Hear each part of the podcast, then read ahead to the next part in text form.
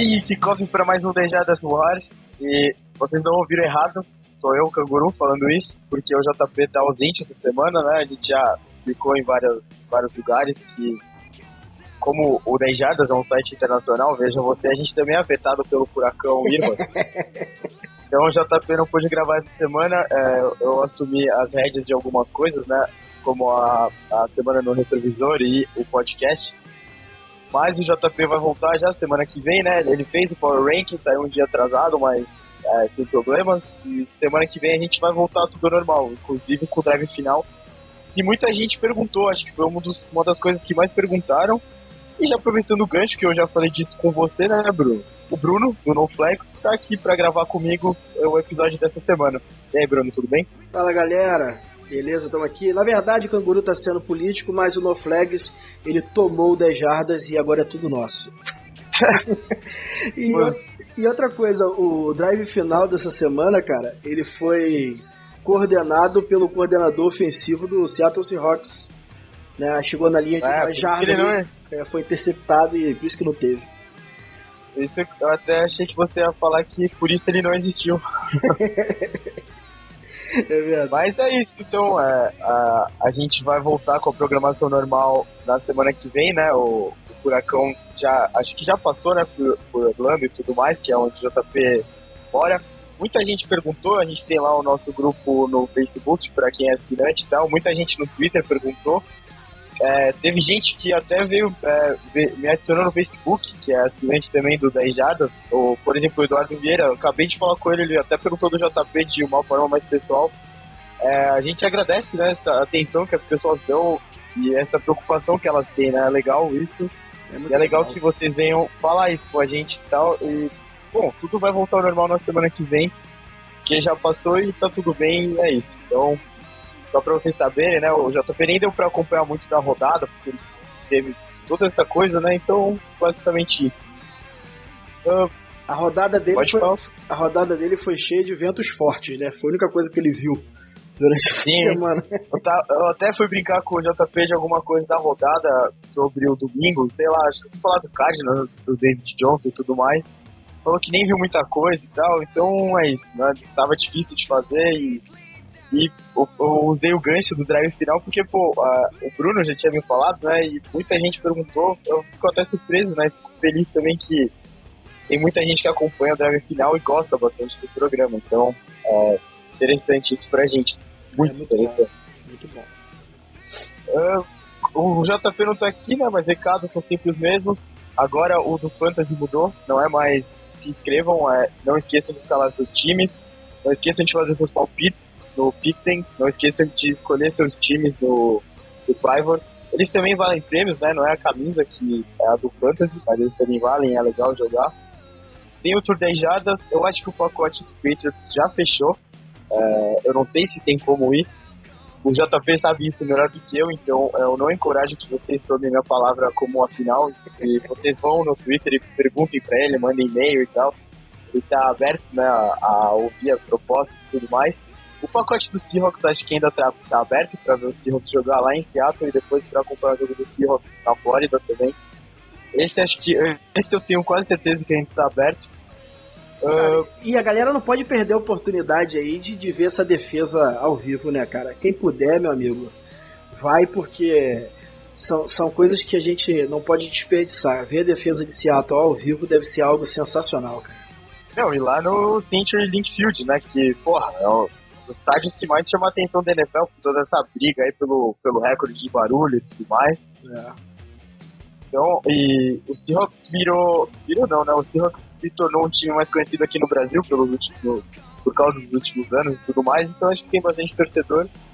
É, Modinha é não, né? Modinha não, né? Você vai usar o termo não, né?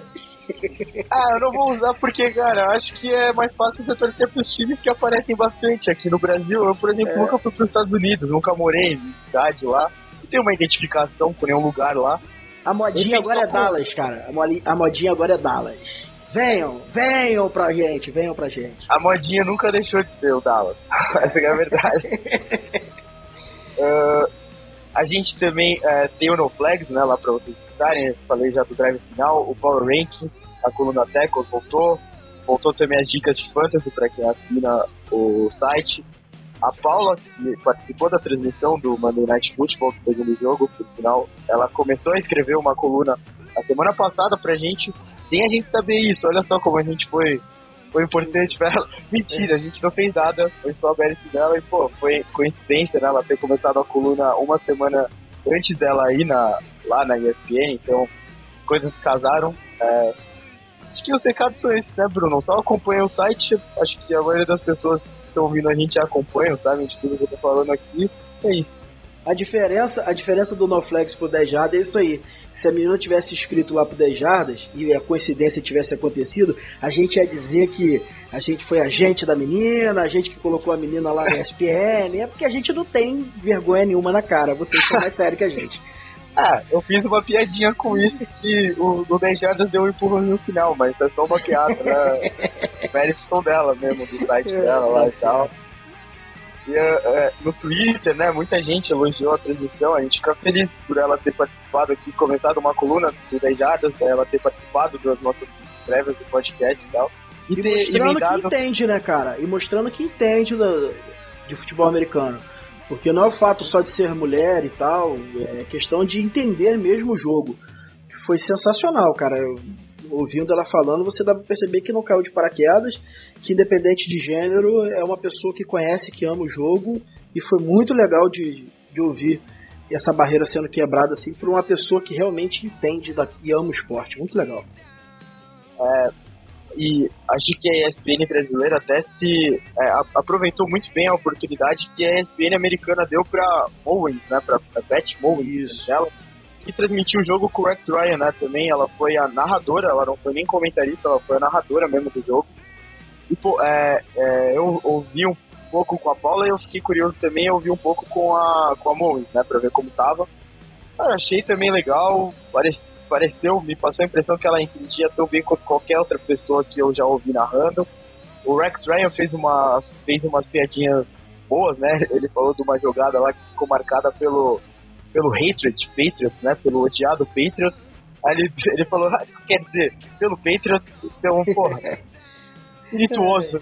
Foi, foi, engraçado, foi engraçadinho e o jogo terminou que parecia seria fácil pro Broncos, foi um, um, jogão até o final, né? Foi só decidido no final. O Broncos tentou dar uma de Chargers, mas eles não conseguiram porque o Chargers foi Chargers.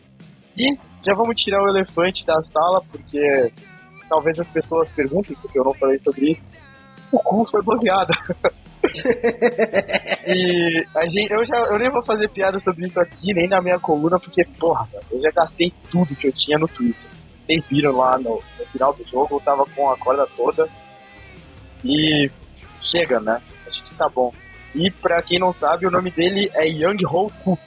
Young Ho, é, Young Ho seria jovem prostituta na linguagem americana, né, na língua americana. Então ele tem trocadilho nas duas línguas.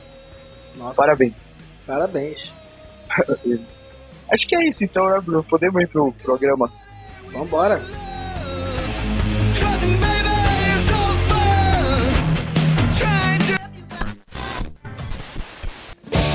In the fields of bodies burning as the war machine keeps turning. Death and hatred to mankind, poisoning their brainwashed minds. Oh Lord, yeah.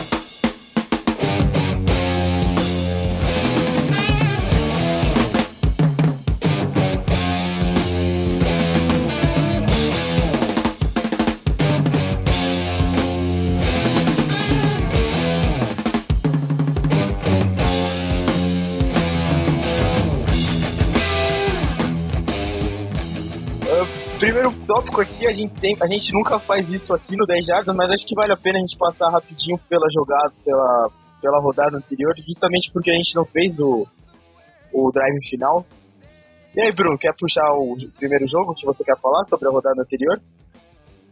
Ah, cara, o jogo mais importante que teve na rodada anterior foi o jogo de Dallas. Sacanagem.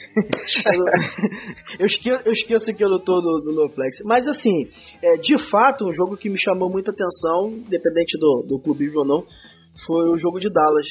que me surpreendeu a, o quão dominante Dallas foi diante do Giants. Foi assim que eu fiquei até certo ponto assustado, porque eu esperava, espero muito do time dos Giants, né, da franquia dos Giants dessa temporada, e no jogo eles foram completamente inofensivos.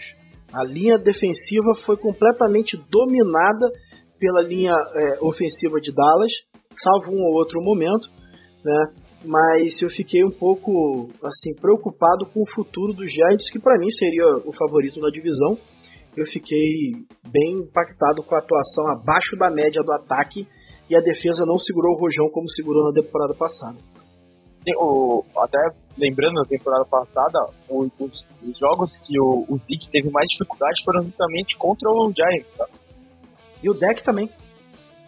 Deck também, é verdade. E, pô, é, eu esperava um jogo bem mais equilibrado. Eu lembro que até de palpite eu coloquei o Giants. O Giants costuma aprontar, eles costumam trocar, né? O Giants ganha em Dallas e o, e o Cowboys ganha em Nova York, né? Isso. Normalmente. A temporada passada foi duas passadas assim de carro absurdo. Mas dessa vez foi o contrário. Me surpreendeu. E foi o que você falou, o jogo tava resolvido, tava dando a impressão de estar resolvido. No final do primeiro tempo tava fácil pro Cowboys. É, o Cowboys tirou, tirou o pé, cara, assim. É... O segundo tempo foi aquele, vamos, vamos levar até o final, para levar sem susto, para ninguém se machucar, porque o primeiro tempo foi é, um absurdo, um absurdo mesmo. Uhum. E, assim, mesmo sem o Odell, o, o Odell não conseguiu né, entrar em campo por causa da lesão dele lá da pré-temporada e o Zeke entrou, né? A gente, a gente podia ter o Sunday Night sem nenhuma das duas grandes estrelas das companhias, mas o Zeke estava né, no campo, como vocês bem sabem. Eu, eu esperava bem mais do ataque do, do Giants, mesmo sem o Odell, e contra uma secundária que talvez seja entre uma das mais fracas, assim, se você pegar por nome. Eu, eu gosto muito do Byron Jones, a gente falou dele no programa de safety lá do No Flag, mas tirando isso, a, a secundária foi dizimada, o Cowboys está com vários jogadores suplentes e tudo mais, e mesmo assim o, o não ofereceu nenhum perigo no jogo aéreo também. É, assim, se o Odell tivesse jogado e o Zeke não tivesse jogado, eu arrisco dizer que o placar seria o mesmo. Porque o Zeke foi dominante, como sempre é, mas mais pro quando o jogo já estava resolvido. O, o, e, e, o Odell não ia fazer diferença nenhuma, porque o Eli não estava conseguindo lançar a bola, a linha ofensiva dos Giants é pífia, patética. Mauro César Pereira, que me perdoe usar o, o seu bordão, mas estava ridícula, porque a linha defensiva dos Cowboys, torcedores dos Cowboys, não se animem, porque pareceu ser uma coisa que de fato não é. Porque a linha dos Giants é tão ruim que fez a linha defensiva dos Cowboys parecer uma, uma ótima linha defensiva. Então, uhum. a, as estrelas não fizeram tanta diferença assim. Os, os, atores secundários é que foram mais importantes para o que aconteceu no domingo. Uh, só antes de a gente passar desse jogo próximo, uh, o Jalen Smith, é legal ver ele em campo, né? Depois ele quase não, Cara, entrar na NFL. Bicho, bicho eu, eu é, é a coisa que me deixa assim emocionado, cara eu tenho um carinho muito grande quando qualquer jogador que se machuca, né, e ele consegue retornar, até porque eu já fui esportista e sei quanto custa o cara ficar de fora por causa de lesão. Mas, pô, bicho, só o fato de ele em campo já foi sensacional, meu irmão. E que ele tem uma grande carreira, não porque eu torço pro Dallas, mas porque o cara era top 5 do draft, do draft fácil uhum. e acabou tendo correndo o risco de ter que amputar a perna, essa é a realidade. E hoje entrou para jogar e jogou bem, e deu tackle, e deu. É, é, fez o seu papel não como se ele tivesse 100%, mas foi muito legal, cara. Jogar em alto nível depois de uma contusão daquela foi muito bonito. Ele só ficou atrás do Sean Hit tackles na partida, então aí, né, participou bastante do jogo. E mais uma coisa sobre esse jogo, que também é importante, o Jason Witten passou a marca do Michael Irvin de jardas pelo Cowboys, né? Ele agora é o recordista de jardas na história da franquia, também bem legal para todo mundo que acompanha a NFL, né? O Jason Witten é um dos grandes Tyrants dos tempos, né? de todos os tempos, né? Até da NFL, por que não? E ele quebrou essa marca do Michael Irvin, ninguém menos que o Michael Irvin, então importante também. É, você puxou esse jogo e, é, independente de cubismo, que existiu um pouco, é, ele foi bem importante porque, por exemplo, o Eagles e o Redskins jogaram também nessa rodada e, e os, os, times que perderam, né, o Redskins e o Giants, estão um jogo e meio atrás dos times que ganharam, porque tudo foi dentro da divisão. Então, é, entrando no próximo jogo, algumas impressões boas né, do Eagles. O Carson Wentz teve lances muito bons, teve alguns lances ruins na né, própria entrevistação, uhum. foi pick né, foi retornado pelo Ryan Kerrigan, até a, a zona adversária.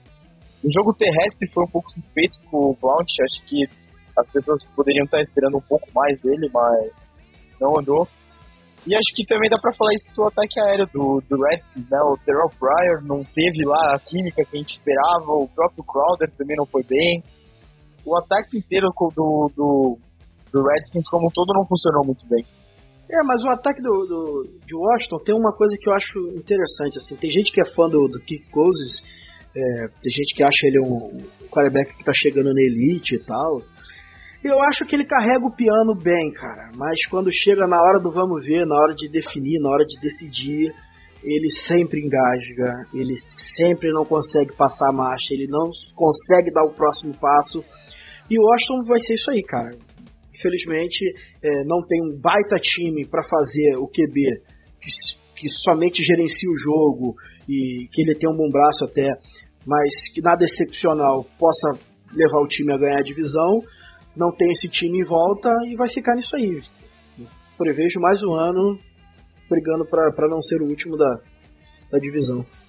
Cara, é, eu tava vendo, é, apontaram de uma forma muito, muito, bem que esses dois times apresentaram exatamente o que eles apresentaram na, na pré-temporada, né, nos jogos de pré-temporada. Uhum. Redskins essa dificuldade, enquanto isso o Eagles mostrou a força da linha defensiva deles, que é muito boa mesmo. Tem o Fletcher Cox, tem o, o Tim, o Tim Jernigan, e ainda tem o Brandon Graham, e to, os três jogaram bem, principalmente o Cox e o, o Graham, né, que, pô, se destacaram.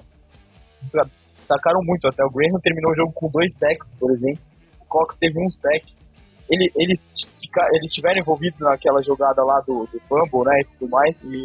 Então, pô, o Kuntin Schwartz, que é conhecido por fazer front sevens muito fortes, o, a defesa do Eagles pode dar bastante trabalho mesmo sem ter grandes cornerbacks, né? Porque a pressão vai ser tão grande que os cornerbacks não vão ser muito efetivos. É, mas, mas assim, é, a defesa do Eagles é sensacional, é fantástica mesmo, né?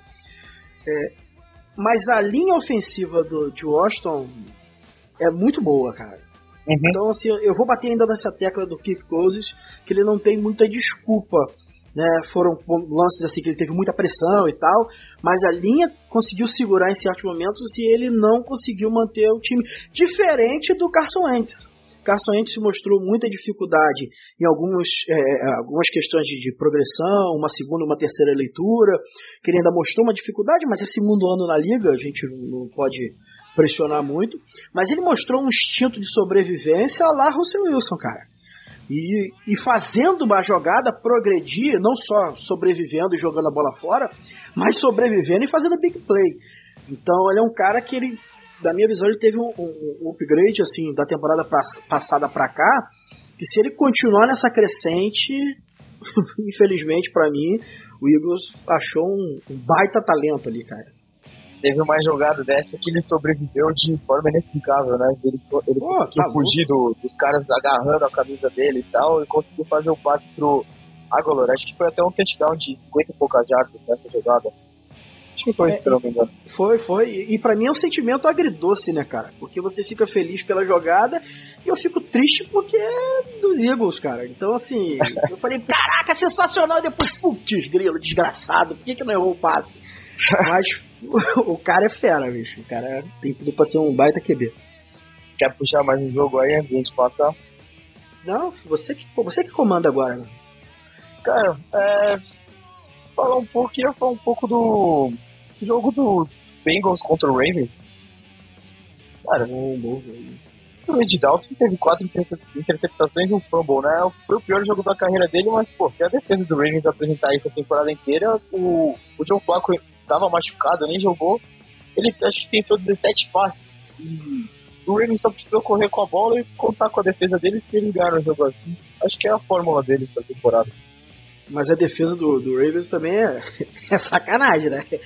É, sacanagem. é, tá boa. Não, tá boa. Eu, eu, a gente falou também no programa de safety, eu gosto muito da dupla deles de safety. Né? Contrataram o Tony Jefferson do Cardinals e tem o Eric Weddle. É brincadeira, né, cara? E, e assim, o Terrell Suggs, cara, é, um, é um fator a ser estudado, assim. Os caras, meu irmão, são dominantes, eles permanecem dominantes. Essa temporada, eu acho que Baltimore pode vir voando ali por baixo do radar e pode surpreender muita gente. Eu coloquei o Baltimore, acho, indo para os playoffs na nossa, no nosso palpite da semana, semana passada, né? Eu não lembro eu acho que eu coloquei eles como wildcard, sim. E eu não. Eu, eu, acho que eles ganham a divisão. O que, que, você acha? Fala pra mim. Cara, acho que não, hein? e a, aproveitando também, assim como a NFC East, a NFC North, todos os times dela já se enfrentaram na primeira semana. E o Ravens e o Steelers saíram de campo com a vitória. Uh, mas só mais um jogo antes de a gente passar, que eu, eu, eu até vi, né, o, o, como ele foi e tal. Eu vi depois do jogo inteiro. Lions e Cardinals foi um jogo estranho, né? A gente já falou sobre a lesão do David Johnson, pô, perda né, pra toda a NFL. E pra muito dono de fãs que pegou ele na primeira escolha, hein? Nossa, que tristeza. Mas achei o, achei um jogo interessante esse jogo do, do Lions, porque eles começaram muito mal. Teve a pick six do Matthew Stafford, já, já começou a conversa lá, olha aí o que o QB, o melhor salário da liga maior salário da história da Liga fez. Mas eles tiveram. É, eles foram frios o bastante para ir levando o jogo da forma deles e conseguir reverter o placar. Tinha um jogo bem interessante pro, pro Lions e muita gente que dava eles como, sei lá, de repente o terceiro time dessa divisão, né? Olha, Pode começar a repensar. Linha... É, pela linha ofensiva que eles montaram, cara, é um time a se observar. É porque da divisão é até covardia você disputar com o Aaron Rodgers alguma coisa, né, cara? Porque se você tirar o fator Aaron Rodgers ali, pra mim o Lions é, a melhor equipe. Mas, cara, o cara é um extraterrestre, é um ET, não tem jeito, não tem pra onde correr e, e deve levar a divisão. Mas o Lions briga pelo wildcard. Agora, assim, deixa eu aproveitar aqui, Canguru, já que você falou pra gente citar, teve um jogo que eu fiquei assustado. Assustado, que eu eu, eu sou amigo lá do pessoal do Gocentes, né? É, eu tenho o Matheus, o, o Mário são meus amigos, e a gente sempre brinca lá no Twitter com o Zazá e tal. E eu acompanhei bem o Saints, eu tenho um carinho pelo Saints, todo mundo tem um carinho pelo Saints, né? E por ter esses amigos aí eu acabei acompanhando bem a off-season deles, eles fizeram né, o trabalho razoável para bom. Mas o jogo demonstrou uma defesa nos, nos primeiros snaps, assim, muito boa, pressionando e tal. Mas, assim, uma desorganização depois que não conseguiu se, é, é, é se recuperar. Tem até um snap que tava. Eu vi hoje no Twitter que eles entraram com 10 jogadores em campo. Assim, uma coisa, uma coisa bizarra, sabe? E depois que, que so, sofreram um ajuste, né, que Carolina conseguiu fazer o ajuste e conter a defesa, eles não tiveram mais o que fazer. Eles não conseguiram contra-atacar, não conseguiram é, fazer um ajuste defensivo para que pudesse conter é, é, é, o time do, do, dos Panthers. E foi uma surra assim, cara, que o placar engana, né?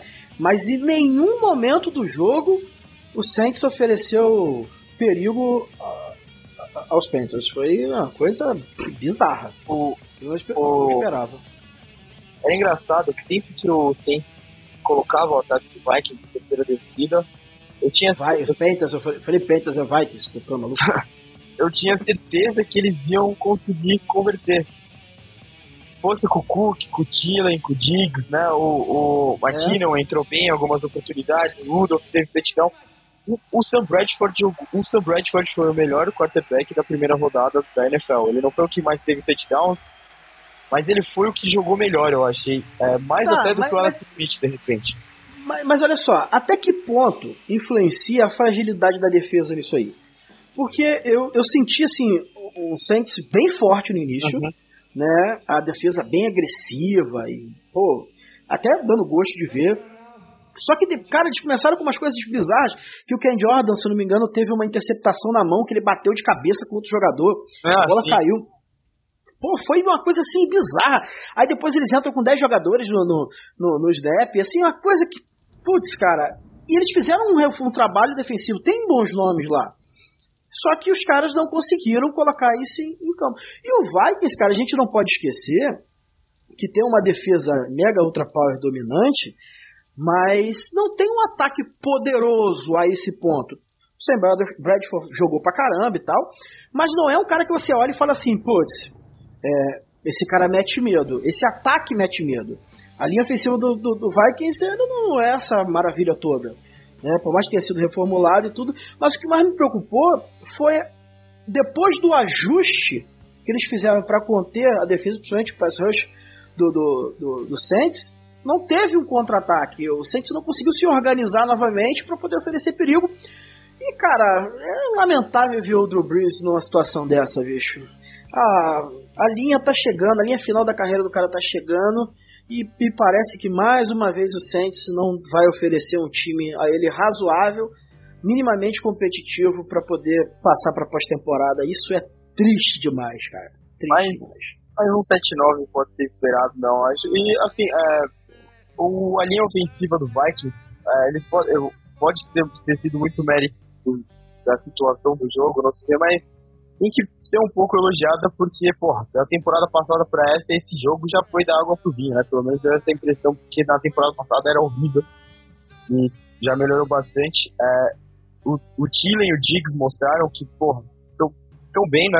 Podem ser bons wide receivers da NFL e ajudaram muito o ataque do Vikings. E o Cook, que quebrou o recorde de jardas terrestres de um calouro pelos Vikings, jogando pelos Vikings, que pertencia ao Adrian Peterson, que estava justamente do outro lado. Ele conseguiu 127 jardas do Cook, 5.8 de média.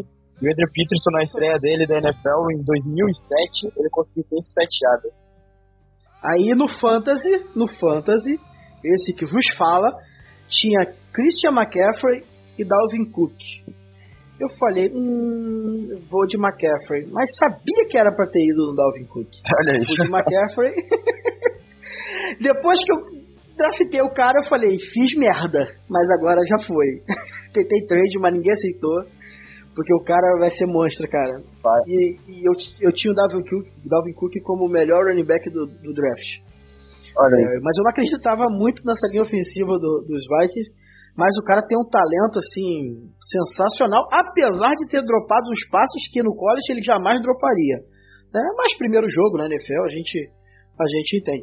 Agora, é brincadeira, né, cara? Os caras fizeram touchdown em cima do, do Harris, o, o corner do Saints, cara, seguidamente, assim, teve um lance do Sam Bradford, ele repetiu a jogada três vezes.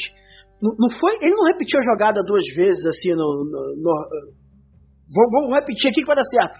Cara, foram três jogadas seguidas e eles conseguiram sair do campo de defesa até fazer o touchdown com três passes em cima do Harris.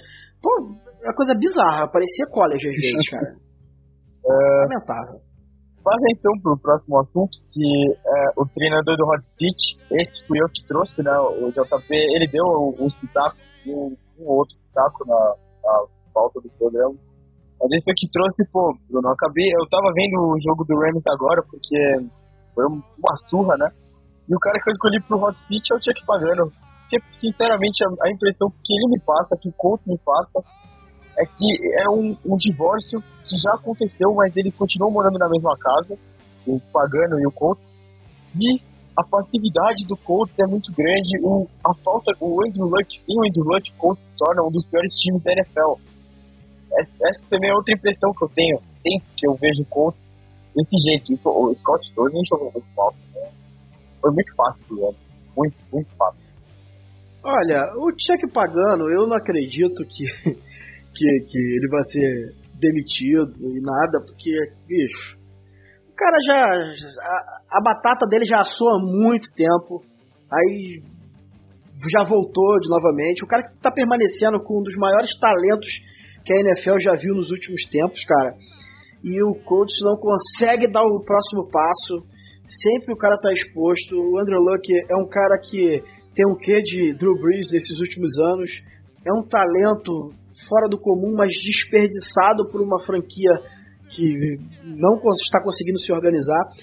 O novo general manager parece que começou a ajeitar a casa, fez um puta draft, um baita draft, Mas, cara, a cereja do bolo era o Chuck pagando e o cara continua lá.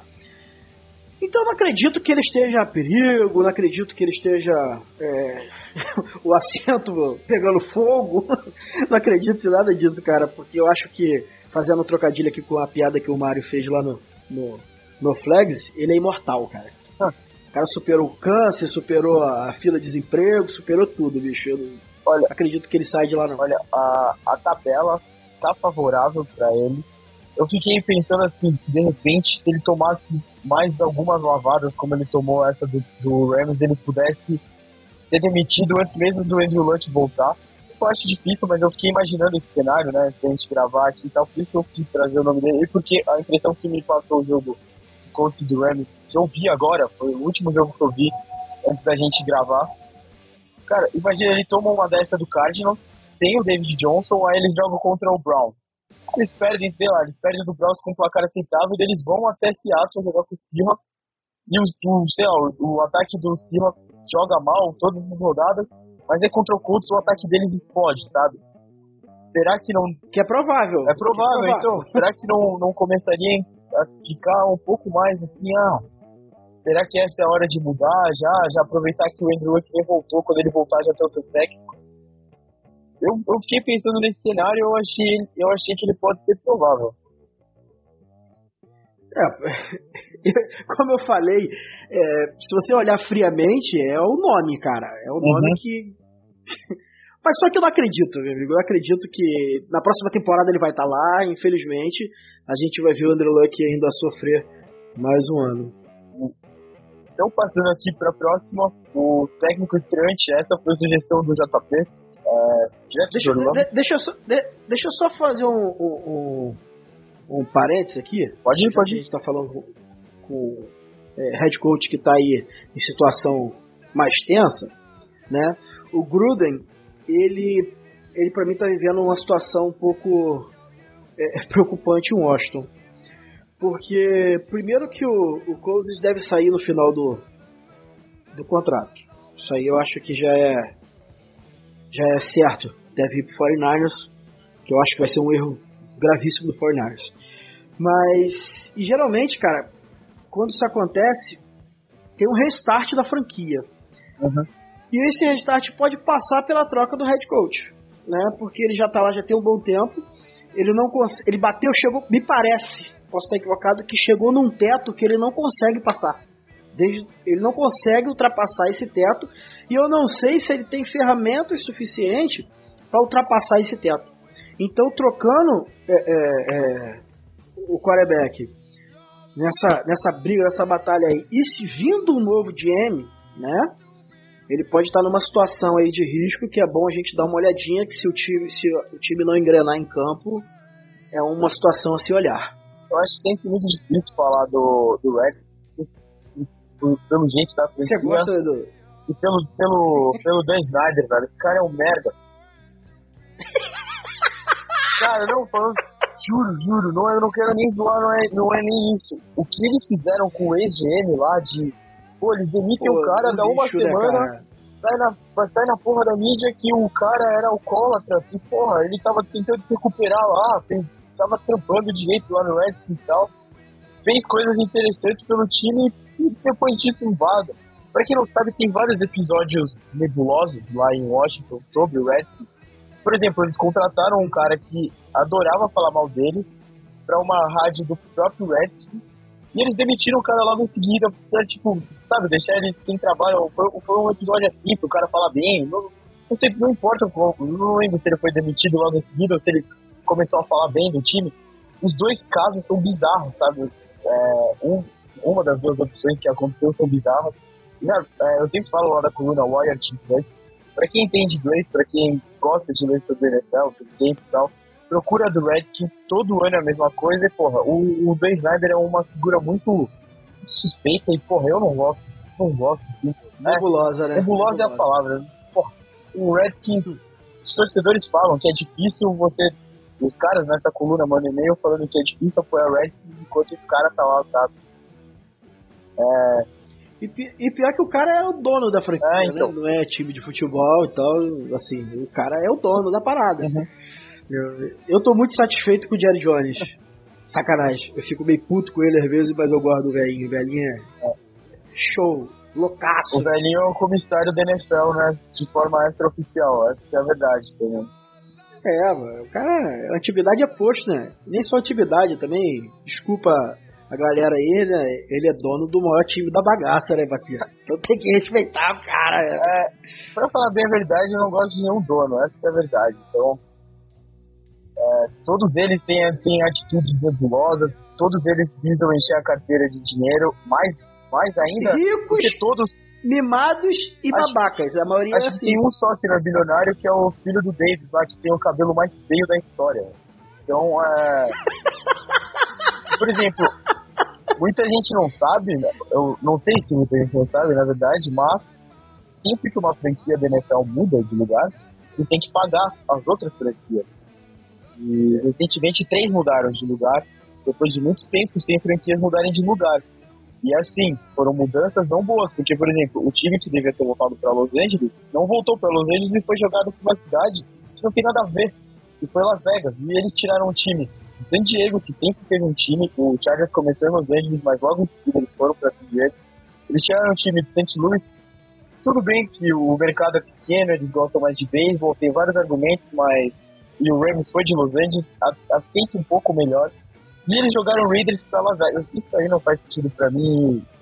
E o seu querido dono, muita gente mete o pau nele porque fala que ele que organizou todas essas coisas, ele e alguns outros donos que são os considerados os mais poderosos que, que autorizam, sabe, essas coisas e tudo mais. Então, é, Foi nada disso. Foi o The Não. Rock lá no, no Bears. a gente não pode, o- a gente não tem como afirmar esse tipo de coisa. Mas é o que a, Jerry Jones é um santo. É. Jerry Jones é um santo, rapaz. já, ó, esse assunto é muito delicado e é, mano, eu fico muito, eu fico muito irritado falando sobre esse assunto de mudança e Até me empolguei um pouco e a gente fugiu do tópico, mas eu concordo com você sobre o Gruden. Acho que a cadeira dele vai esquentar bastante e acho que o Redskins vai ser o pior time dessa divisão no final da temporada. Ah, técnico estreante, essa foi a sugestão do JP, foi o Doug Marrone, do Jacksonville Jaguars, que também tem uma situação bem, bem diferente, né? Que ele tem uma, o Mike Tomlin, ó, que ele tem o Tom Coughlin como o, o coordenador, né? Técnico, seria essa a palavra? Vulgo Zagalo. É, é como se fosse o Felipão e o Parreira na Copa de 2014, né? Aqui no Brasil. Ah, acho que, é- acho que é uma boa comparação. É. A, a única diferença é, é, tá mais pra Zagallo e Parreira, porque o, o Coughlin e o Zagalo são. É um é cosplay do outro, né? É. Ah, ele já tinha sido head coach do Buffalo Bills. Ele saiu também de um jeito meio estranho e tal. E ele Mas é, é um cara que se, se não abrir o olho, meu amigo, a situação dele também tá, tá, tá difícil, porque ele tem um. um, um o Coughlin ali, cara, deve estar doidinho pra voltar pra campo e ele tem carta branca na, na franquia. Então, o Doug Marrone que abre os olhos. Só que o, o, o Jaguars parece que desse esse ano vai, né? Cara, é, Jaguars co- começou a temporada assim. on fire, meu irmão. O Jaguars começou fazendo tudo aquilo que todo mundo esperava nos últimos anos e, e não fez. cara, é, Já pensou o, o- Blake Bortles chegar no final da temporada como MVP? Ai, É, vai ser sensacional. Não dá, né? Não dá. Eu tô exagerando.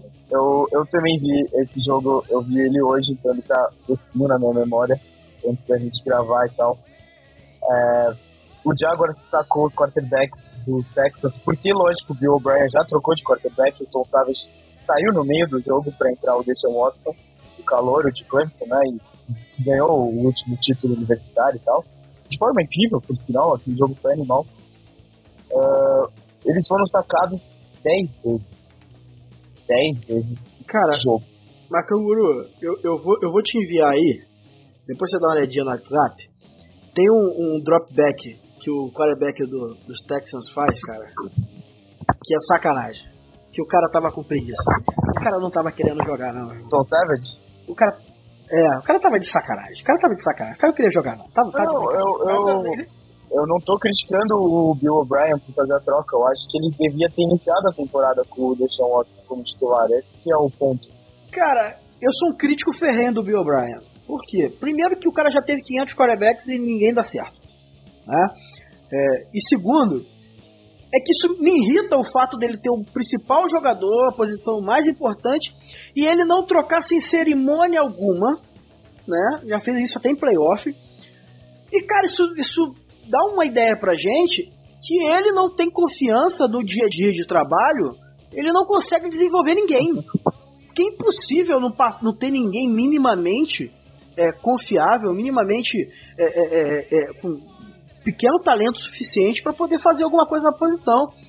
É muita gente que passou pela mão do cara. É muita gente que é, foi ser, igual o Brian, Brian Hoyer. Brian Hoyer é um quarterback ok. Tá? Ele poderia ter desenvolvido o cara até chegar o momento certo de você ter um quarterback decente, um, um, um, um franchise quarterback. Só que não, cara, ele vai trocando, ele vai trocando, ele vai trocando. Pô, o cara passa a pré-temporada inteira, tá? Ele prepara o time na pré-temporada para jogar com o quarterback. O cara vai mal no primeiro tempo e troca. Pô, isso é um absurdo. Isso aí é. Se eu fosse torcedor do Texas, eu ia estar tá muito puto. Porque parece que o cara passou a, a pré-temporada inteira em dúvida. Aí quando começa o jogo, o primeiro vai mal, ele vai colocar o segundo. Eu não consigo enxergar isso como saudável pra franquia, não. Uhum. Uh, outro ponto do jogo eu também ficou. Aí, aí, falei, falei putaço agora, parece até que eu sou torcedor do Texas, né? Encarnou o espírito da outra franquia do Texas, tá do lado. É, com o irmão. Cara, outro, outra coisa que me saltou os olhos vendo o, o, o jogo, né? Vendo o condensado que eu acabei de ler, foi o quanto os caras do, do Jaguar sempre estavam perto dele, do, de quem fosse o quarterback a linha de Texas é horrível. O left tackle que tá fazendo o holdout agora, porra, foi a melhor coisa que podia acontecer da vida, pra vida dele foi esse jogo. 10 sacks. Exatamente. 4 do Calais Campbell, que acabou de chegar nessa, nessa off-season do, do Cardinal. Outro cara legal, com uma situação parecida com o do Cowboys que eu falei, foi o Miles Jack, que também era um talento lá de cima do draft e caiu por causa de lesão ele terminou o jogo com 14 tackles e ainda. Excelente partida, ele mostrou muito, né? Eles ainda estrearam o AJ Bowie, a, a nova secundária deles, né? Que o, o Gary Church, até que você conhece também. Levo muita fé nele, não, mas. É, ao lado do, ao lado do AJ Bowie e do, do Jalen Ramsey, de repente, pode dar jogo, né? E, pô, o, o, finalmente, será que finalmente a gente vai ver a defesa do Jaguars que a gente esperava há tanto tempo? O Dante Fowler jogou bem, finalmente também, né? Depois de muito, muita suspeita com ele e tal, vários problemas até fez, tempo. Fez o um inferno na defesa do Texas, né? Fez. Então, cara, é, eu sim. Posso perder, não posso perder a piada, eu sou do Doflex, pô. Puta que pariu, agora que. Nossa, agora que. Meu Deus. é... Segue o barco, meu guru. Nossa. Mas tudo é, é, notícia ruim desse jogo, o Alan Robinson estourou o joelho, tá fora da temporada inteira. Já era, né? Não tem muito é, Isso foi triste, isso foi Mas, triste mesmo. notícia positiva foi o Fournette com 100 jardas no primeiro jogo, na estreia dele na NFL. E uh, o Doug Marrone tem um time interessante. A linha, a linha ofensiva dele foi bem, não perdeu nenhum set ao, ao Texas, que também era uma linha defensiva que a gente é, esperava bastante antes da temporada começar, né? No papel ela era uma das mais interessantes. Uh, J.J. Watt, Jadavion Clowney e... Caramba, me fugiu o nome do outro. Marcilus, Hitler Marcilus. Isso, obrigado. E ele, e ele também foi muito bem na temporada passada, né? Ele e o Jadavion Clowney jogaram uhum. muito bem, tem o J.J. Watt. Eles estavam com a... E pegaram o Caleb Brantley agora também, não foi? Foi, né? Isso. Enfim, eles estavam. A expectativa neles era muito alta. E o, o, a linha ofensiva do Jaguar, que é a especialidade do Doug Marone, foi muito bem. Então, méritos para ele. Acho que, apesar dessa, dessa sombra do, do Kaufman, né, um cara que pô, ganhou dois Super Bowls do jeito que ele ganhou, né, contra o Patriots e mais, um time que eram considerados não favoritos e, e, tal. Acho que o primeiro que ele ganhou, eles foram o, o, a sexta seed, né, até foram o pior time para os playoffs. Uh, acho que se ele tiver a temporada que finalmente a gente espera do Jaguars há tanto tempo, o Blake Bortles não precise assumir tantas responsabilidades no ataque, né, de ter que fazer muitos passos no jogo. o Fournette, o Ivory dividam bem a carregada e a defesa jogue como jogou nesse jogo, o, o Boros vai ter que ser um cara que vai é, administrar o jogo. Esse vai ser o papel dele para a defesa e o jogo terrestre ganhar. Se tudo é, isso eu, casar, o Tony Marrone continua para a próxima temporada e ele dá essa respirada mesmo com o Tom lá. Sim, sim. Sim. E eu tenho, enquanto você dá uma olhadinha no seu WhatsApp que eu te mandei o vídeo do Dropback, eu tenho um, um, um eu tenho que engolir um sapo aqui, eu, ao vivo, ao vivaço. Eu fui um dos maiores críticos do Leonardo Fournet, porque eu sempre olhei o, o, o, o jogo do Fournette no, no, no, college e sempre achei que ele era um cara que nunca conseguiria ia conseguir transpor isso para NFL. Porque ele arrastava os jogadores assim de forma bizarra, absurda. Meu amigo, o cara teve uns 3, 4 lances. Teve um lance que ele bateu de frente com o safety, que o safety voou de bunda no chão. O cara teve uma que ele bateu de frente do linebacker, o linebacker caiu sentado no chão também. O cara veio com uma fome e se ele continuar desse jeito, eu vou ter que engolir um sapo gigantesco e ele tem tudo para ser um monstro na NFL e fazer com que o Blake Bortles possa jogar o mínimo possível para fazer o que você falou aí, e levar o time para pós-temporada e o Doug Marrone ter algum sucesso. É, ele terminou o jogo, o Black Bottle, 11 de 21, 25 jardas, 3 por tentativa, 1 touchdown, nenhum sec. Isso é o trabalho de um cara que tem que administrar o jogo. E o time dele, mesmo assim, marcou 29 pontos. É isso. É. E eu acho que é o teto dele, né? O que dá pra pedir pra ele. Eu não sei, cara. Eu, eu, eu, assim, eu sou um pouco reticente. Ele esteve bem errático nessas últimas temporadas. Uhum. Acho que é muito por causa da confiança, porque quarterback é muito confiança. Se uhum. você hesitar um milésimo de segundo, ele vai embora. Mas eu, não gosto muito de ser imediatista igual a galera é. Principalmente lá no No Flags, aquela cambada lá. que eles enxergam assim, se, se a galera o senso comum é se o cara foi mal em uma, duas temporadas, ele já não presta mais. Para mim não, cara, ele já mostrou que tem algum talento, ele tem alguma coisa a mais ali do que essa draga que ele foi na última temporada. Eu acho que ele pode ser um pouquinho a mais do que somente um gerenciador de jogo. Ele pode, mas tudo vai passar da confiança, ele vai ter que retornar jogo a jogo, tendo o mínimo de interceptações possível. É, a saída do, do, do Robson não ajuda, mas eles recebedores é o que não vai faltar lá para eles. Então, assim, ele pode oferecer um pouquinho a mais do que só isso. Mas isso vai ser mais lá pro final da temporada, se engrenar do jeito que parece que está engrenando. Uhum. É, passa então falar é, do jogo de quinta-feira à noite, que vai ser Texas contra Bengals.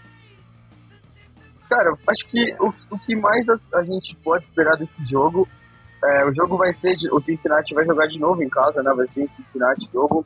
E vai ser uma ótima oportunidade pra gente pra ver os dois quarterbacks em ação, né? A gente acabou de falar do bastante do Texans por causa do Doug Marrone. Já até aproveitando né, tudo que a gente falou do Texans, acho que os pontos principais que a gente vai ver Deshaun Watson, como ele tá com como ele tá entrosado com os recebedores e tudo mais. Ele mostrou boa química com o, com o DeAndre Hopkins. É, mas ele perdeu o CJ Fedorowicz, que saiu com concussão. E tem o caso da linha ofensiva do Texas, que eu acabei de falar que foi muito mal. Ela é uma das piores da NFL, sem nenhuma dúvida. E, é, um dos motivos para ele se tornar o quarterback titular é porque ele pode correr um pouco dos adversários, né? Então, acho que vão ser os pontos mais interessantes. E aí, Bruno, o que você acha?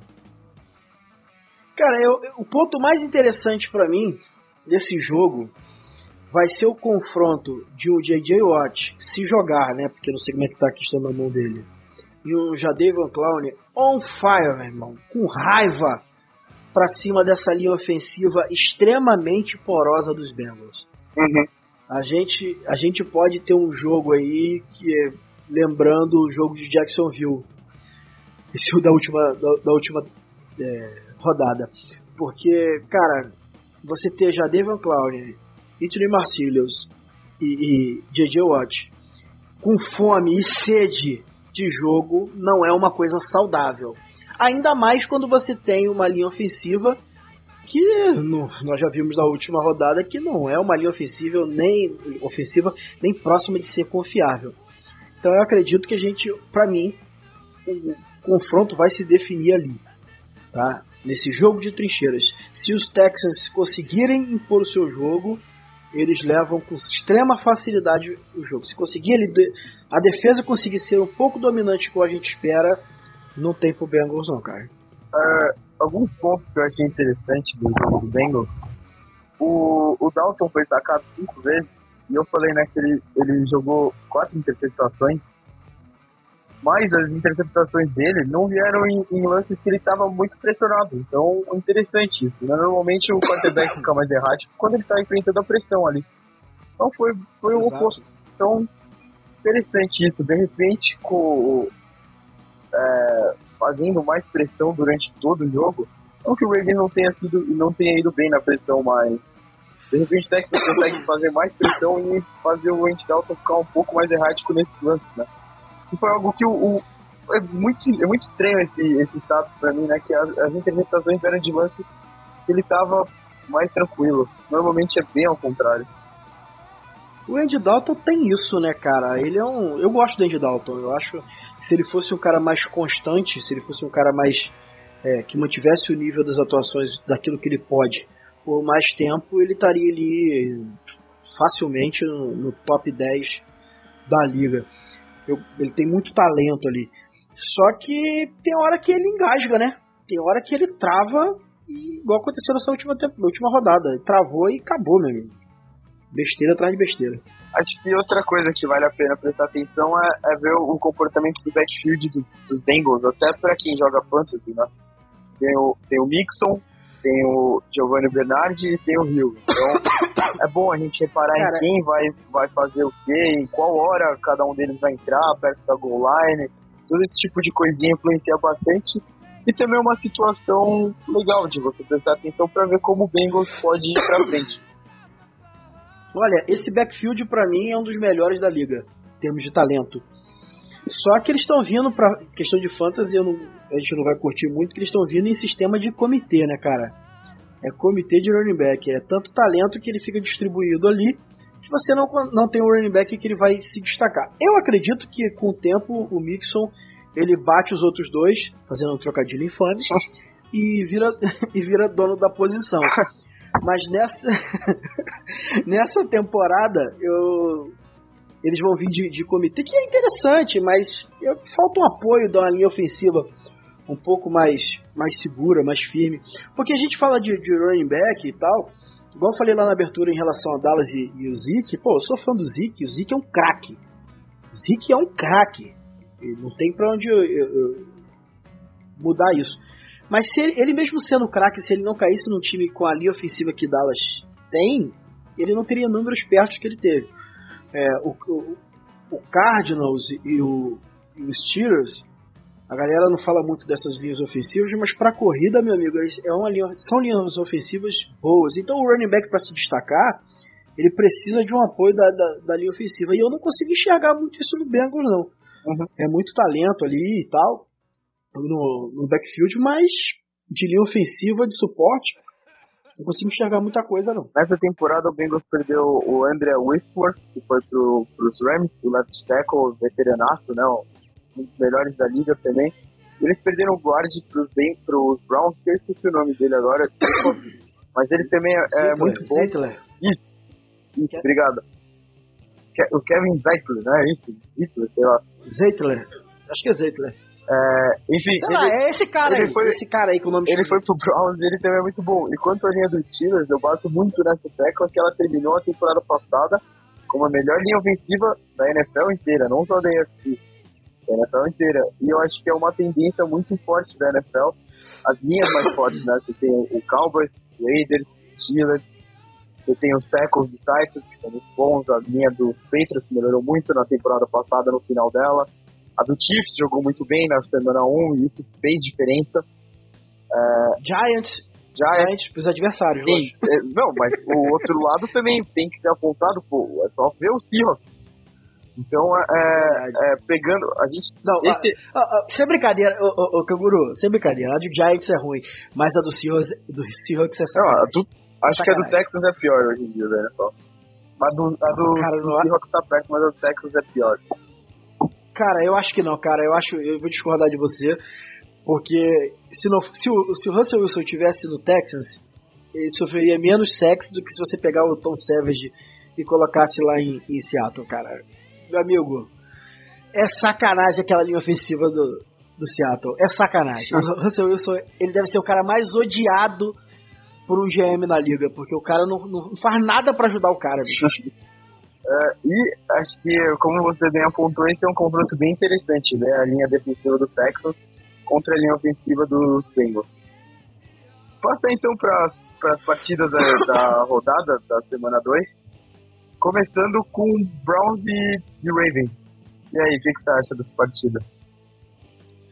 Olha, eu tenho um carinho pelo, pelo, pelos Browns, né, cara? Que ele é, é o Guarani da NFL, Ponte Preta, assim, América do Rio, Bangu, aquele time que a gente está acostumado a ver perder durante muito tempo, que a gente tem uma simpatia. E eu acho que montou um bom time, fez um bom draft e tudo. Cara, mas o que o Bengals mostrou de defesa na última, última rodada, eu vou de Bengals nesse, nesse jogo. Brown? Brown? De, de, de Ravens. Ah. Eu vou de Ravens nesse jogo. O que o Ravens Cara, mostrou, né?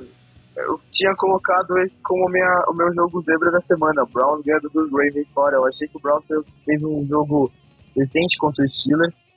E se não fosse o, o TD de, de time especial, né? De time de especialistas do Steelers logo no começo da rodada, da jogada, do jogo, desculpa. Eles poderiam ganhar de repente até o Deixando Kaiser foi, fez um jogo interessante também. Então, Vamos ver o Browns aí, que eles podem aprontar, e eles estão com uma bela linha ofensiva, né? A gente falou tanto disso. O estilo. É.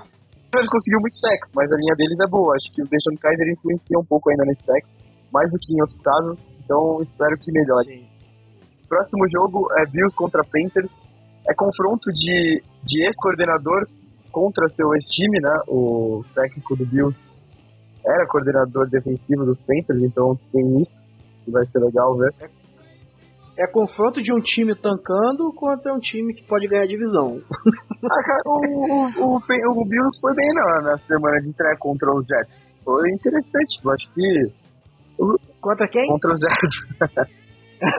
Não, mas, pô, falando Repete sério, pra falando mim, sério, acho que o jogo pode ser interessante pra quem gosta de Ali, ali, meu amigo, foi definir pra mim a Seed 1, a pick 1 e a pick 2 do draft, cara. Será que o 49ers, muito... 49ers, os Bears não, pode, não podem ser piores que o Bills nessa temporada? Cara, eu acho que não, cara. Eu acho que não. Eu acho que não, cara. Os caras estão fazendo muita força para poder. E tá certo, se não tá funcionando, meu amigo, tem que, tem que renovar tudo mesmo. Eu, eu acredito que essa, essa próxima classe de, de quarterback no draft está influenciando muito nessa temporada, muito. Porque se não fosse essa classe recheada de quarterback, a gente não teria Jets e, e Bills jogando a toalha. Praticamente jogando a toalha. Por mais que jogando. Porque se entra na NFL é muito competitivo, então os caras que estão lá, por mais que o elenco seja é, menos talentoso que o, que o outro, vai ser competitivo. Né? Não tem muito mistério. Mas eu acho que para temporada, e você quando vai pegar um time como o Carolina Panthers, que é um time muito forte, que mostrou um ataque como eu esperava, é, ainda não na sua totalidade, mas um pouco, um ensaio, um esboço do que eu esperava para a temporada, um ataque bem dinâmico, um ataque com muita pressão correndo entre os tecos com o Jonathan Stewart, mas também com muita qualidade recebendo passes com o McCaffrey e também correndo, que não é só recebendo, e também correndo. Eu, eu não vejo o Buffalo segurando os Panthers, não. Ah, não, também acho que não, mas acho que pode ser um jogo interessante num molde meio old school, de repente. Eu até escrevi isso na coluna Teco. Bastante é, é defesa é e bastante jogo terrestre, né? Porque de um lado você tem esse backfield novo aí do Panthers, nem, não, nem tão novo assim, porque o Jonathan Stewart foi bem na partida, né? Com, de abertura contra o 49ers. E tem o LeSean McCoy do outro lado, então, e o Bills também tem uma, uma linha ofensiva interessante.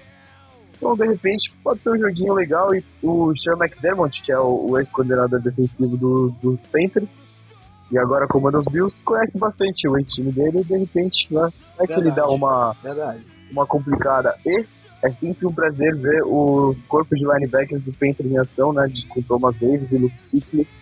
Então quem vai, vai escolher esse jogo, que torce para algum dos dois times, não sei, se, não sei qual é o motivo, prestar atenção nisso é sempre legal, porque, porra, o Luke Kuechly é um dos meus jogadores favoritos da NFL. Ah, ele é muito bom. Muito bom mesmo. Nessas últimas temporadas, nessa última temporada eu achei que ele ficou um pouquinho abaixo. Ele, ele sofreu é, então, né? Também teve isso. É, é, mas mesmo em campo eu achei ele um pouquinho abaixo. E nesse primeiro jogo, ele teve alguns erros assim de leitura, de, de gap, que eu fiquei até um pouco assim, falei, pô, ele não tem esse costume de errar essa leitura. Mas pode ser só impressão. Vamos ver para esse jogo agora, porque é, o front seven do, do, do Panthers é, é, fora do padrão, né? É, top 5 acho que da NFL, front seven. Possivelmente. Possivelmente. Uh, próximo jogo aqui, Arizona Cardinals e Colts. Aí, briga de cego, hein? Com faca. Cacete, esse então, jogo é fraquinho, né? O David Johnson não tá, Andrew Luck não tá. JP já, já, já deve estar de volta, então a gente vai apostar no Arizona. Quero manter o emprego porque eu preciso pagar as contas. Pô, mas eu acho que o cara não tem esse jogo mesmo. Também acho. Até porque eu peguei o, o Chris Johnson no Fantasy e eu preciso que ele ganhe. Chris Johnson ganhe lá. Colts acho que vai de Jacob Brissett, né? Que era do, dos, dos Patriots e foi trocado há pouco tempo Colts.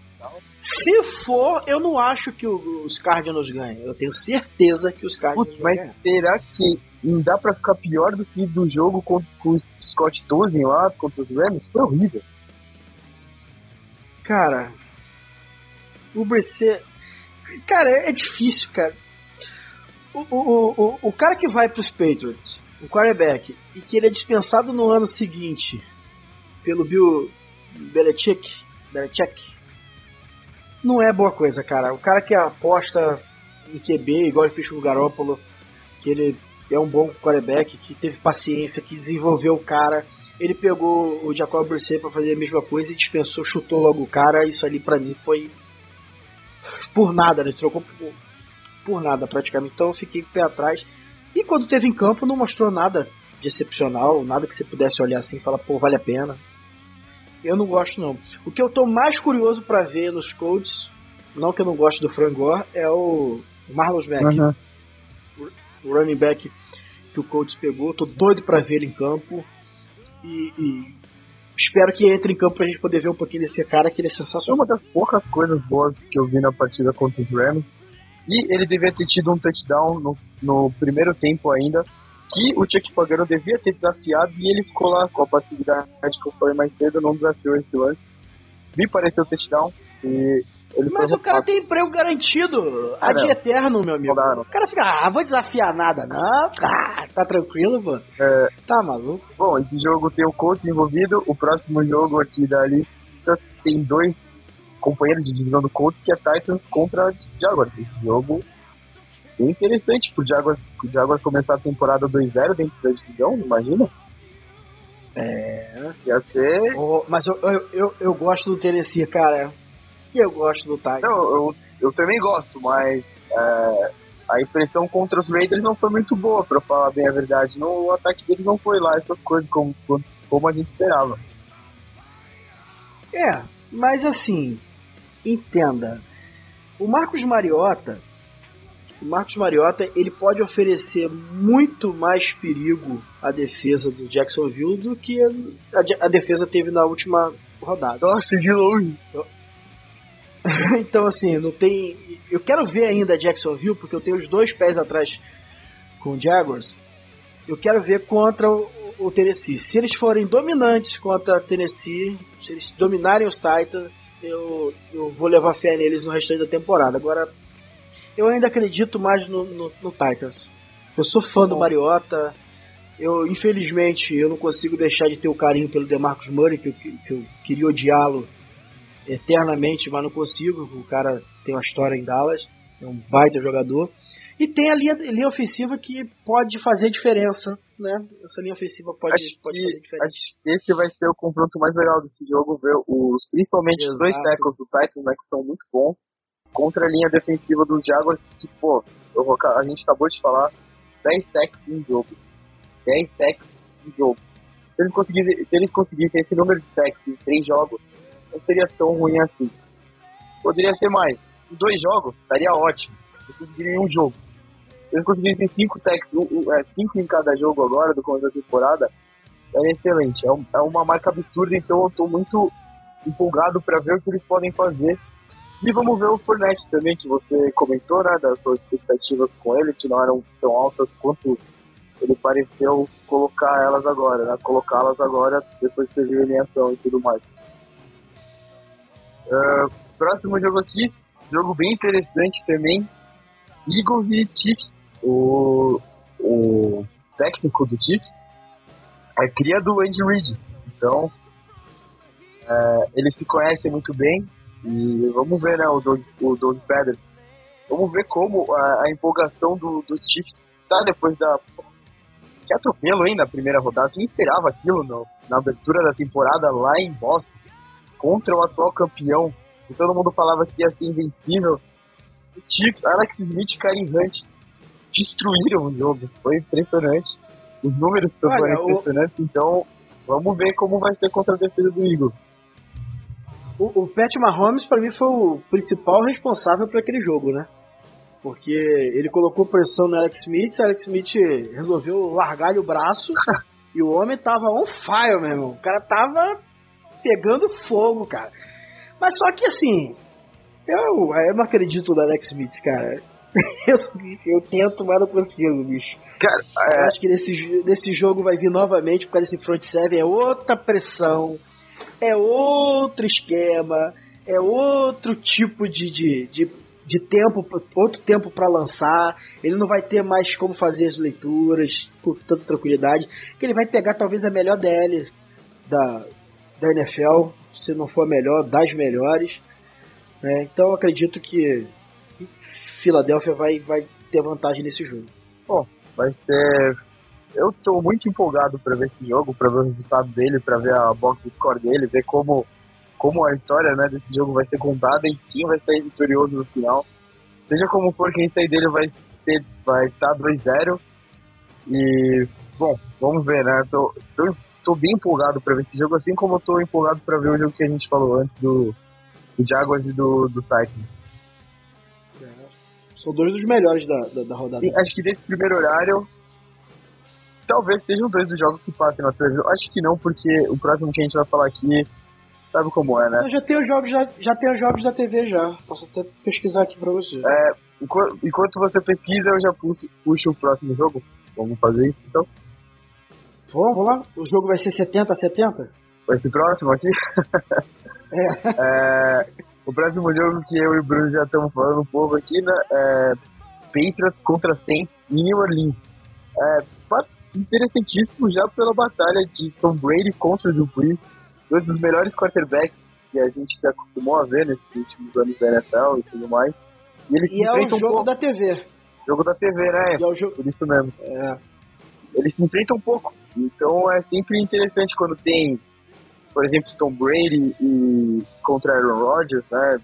Ou Tom Brady contra Drew Brees, que é o caso aqui, né? Quando tinha Peyton Manning contra Aaron Rodgers e tudo mais. Acho que só por isso já é, esse jogo já atrai muito interesse. E os dois times começaram 0-1. Isso também atrai muito interesse.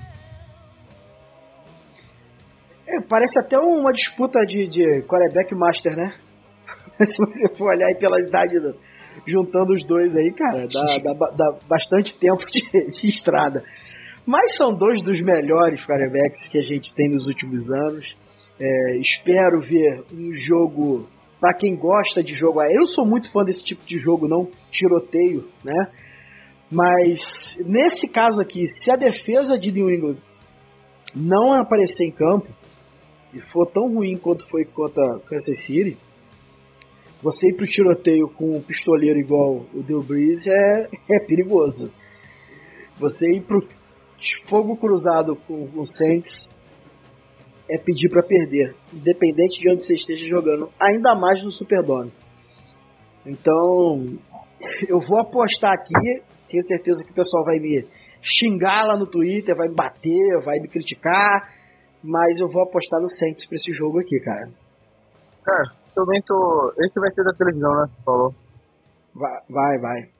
A gente vai ter a oportunidade pra ver, né? É, era bem esperado que esse jogo fosse da televisão. Os dois times têm muita torcida aqui no Brasil, mas vamos ver, né? As duas defesas precisam mostrar bem mais do que mostraram na primeira semana. Os ataques foram anêmicos, para dizer o mínimo. Uh, a gente esperava mais, né? Tanto de, do ataque do Tom Brady quanto do Drew Vai ser interessante ver quem se recupera nesse jogo e quem afunda, né? Mais um detalhe que eu li hoje, uh, desculpa, só, só completar você depois só. É, o, o Tom Brady e o Belichick, o Patriots, quer dizer, não começa 0-2 desde 2001. Então. Aí, que, que beleza. Olha só. Agora, será que o Adrian Peterson vai ter mais do que os snaps que ele teve no último jogo? Porque ele ficou meio bravo na sideline, hein? É, ele ficou nervoso. Aquela, aquela imagem dele olhando pro, pro Sean Payton foi foda. Foi, foi. Vou falar agora pra você, hein? Se eu, sou, se eu sou o Sean Payton, eu corro, porque se ele tá com uma vara na mão, eu acho que ele bate chamando de mais san. Cara, eu falei isso no Twitter, hein? falei, eu, falei, dá uma, uma vareta na mão do Hydro Business agora ia ser um perigo. Mas, se ele grita assim, se, se o André Pizzi grita assim, filho, vem cá, se eu corre, sou o Champagne, então corro. Mas é, é, um ponto bem interessante pra gente prestar atenção também, de ver quantos toques né, o André Pizzi vai ter. Passa aqui pro próximo jogo, Vikings e Steelers. Acho que um jogo bem interessante também, os dois times começaram a temporada 1-0. O, o Vikings mostrou uma, uma força ofensiva inesperada, né? Você até comentou isso mais cedo, enquanto o Steelers mostrou o pequeno Watt em campo, né? Porra, dois, dois sacks e uma interceptação. Desde 2010 os jogadores dos Steelers vão fazer isso em uma temporada, que foi o Lamar Woodley. Então, ó, tem tempo, porque o Lamar Woodley depois caiu em desgraça, né? Até pro Raiders e tudo mais. Acho que ele tá lá ainda, não tenho certeza. Mas. Acho que tá no Bears. Bears né? do Lamar Woodley? Pode ser, pode ser. Ah, acho que ele foi dispensado, pra ser sincero. Então caiu em desgraça mesmo. Ó, ó como, é. quanto tempo faz Sete o cara ir pro Bears já é um pouco cair em desgraça nos últimos anos, entendeu? Então... Uh, eu acho esse jogo vai ser bem interessante, tô achando, e vai colocar o ataque dos times, né, tido como um dos melhores da NFL, contra a boa defesa do Vikings. Vamos ver, vai ter, vai, vão ter várias batalhas. É outro jogo, outro jogo da TV. Sim, esperado também, ó, vai ter Rhodes contra Antônio Brown, por exemplo. Uh, vai ter o Harrison Smith marcando, né, também, os recebedores dos Steelers, o Marquês Bryant também e tal. Vai ter a linha defensiva dos Vikings, que também é boa, contra a linha ofensiva dos Steelers. A gente vai ver se o Le'Veon Brown pode estar um pouco menos enferrujado, se ele não foi bem contra os Browns. Muita coisa Esse, legal nesse pra jogo. mim é, o, é a coisa a se olhar nesse jogo. Eu acho que a temporada dos... Eu coloquei lá no, no, no Bold Prediction, o programa que nós fizemos do No Flags, é, eu falei que a final, a, a, final da conferência da FC quem ganharia seria os Steelers. Eu, eu gosto muito desse time, mas esse time passa muito pelo desempenho do Le'Veon Bell. O cara, os caras não ficam a pré-temporada treinando que nem uns animais, que nem umas máquinas de guerra à toa, né, cara? Os caras não ficam ali à toa. Então o Le'Veon Bell não ter esse, essa carga de treinamento, por mais que ele seja um talento fora da curva, não quer dizer que ele vai chegar, botar a camisa e jogar. Né? Só Romário fazia isso e no futebol da bola redonda, que é completamente diferente da NFL, né? do futebol americano. Então eu, eu, eu, quero muito prestar atenção nesse confronto entre o Le'Veon Bell e, e a defesa, a defesa de, de, de Minnesota. Agora, é, uma coisa que, que eu Infelizmente aqui, rapaz, quando sobrou lá na pick 28 do draft, que eu sabia que Dallas ia pegar um, um Ed Rusher, iria pegar ou o Taco Charlton ou o TJ Watt. Mas eu implorei aos céus, falei, Jerry Jones, de Deus, pega o TJ Watt, pega o TJ Watt. Aí ele foi lá e me pegou o Taco Charlton. Primeiro jogo dos dois, o Taco Charlton acho que participou de dois snaps. e o TJ Watt teve dois sacks. Foi dois sacks, não foi? Dois sacks e uma interceptação. Aí, olha só que sentimento de corno que eu tô aqui agora. que tristeza, rapaz. Vai ser um baita jogador. Espero. Vocês pegaram uma joia. Espero, espero. E, e eu mais um ano sem.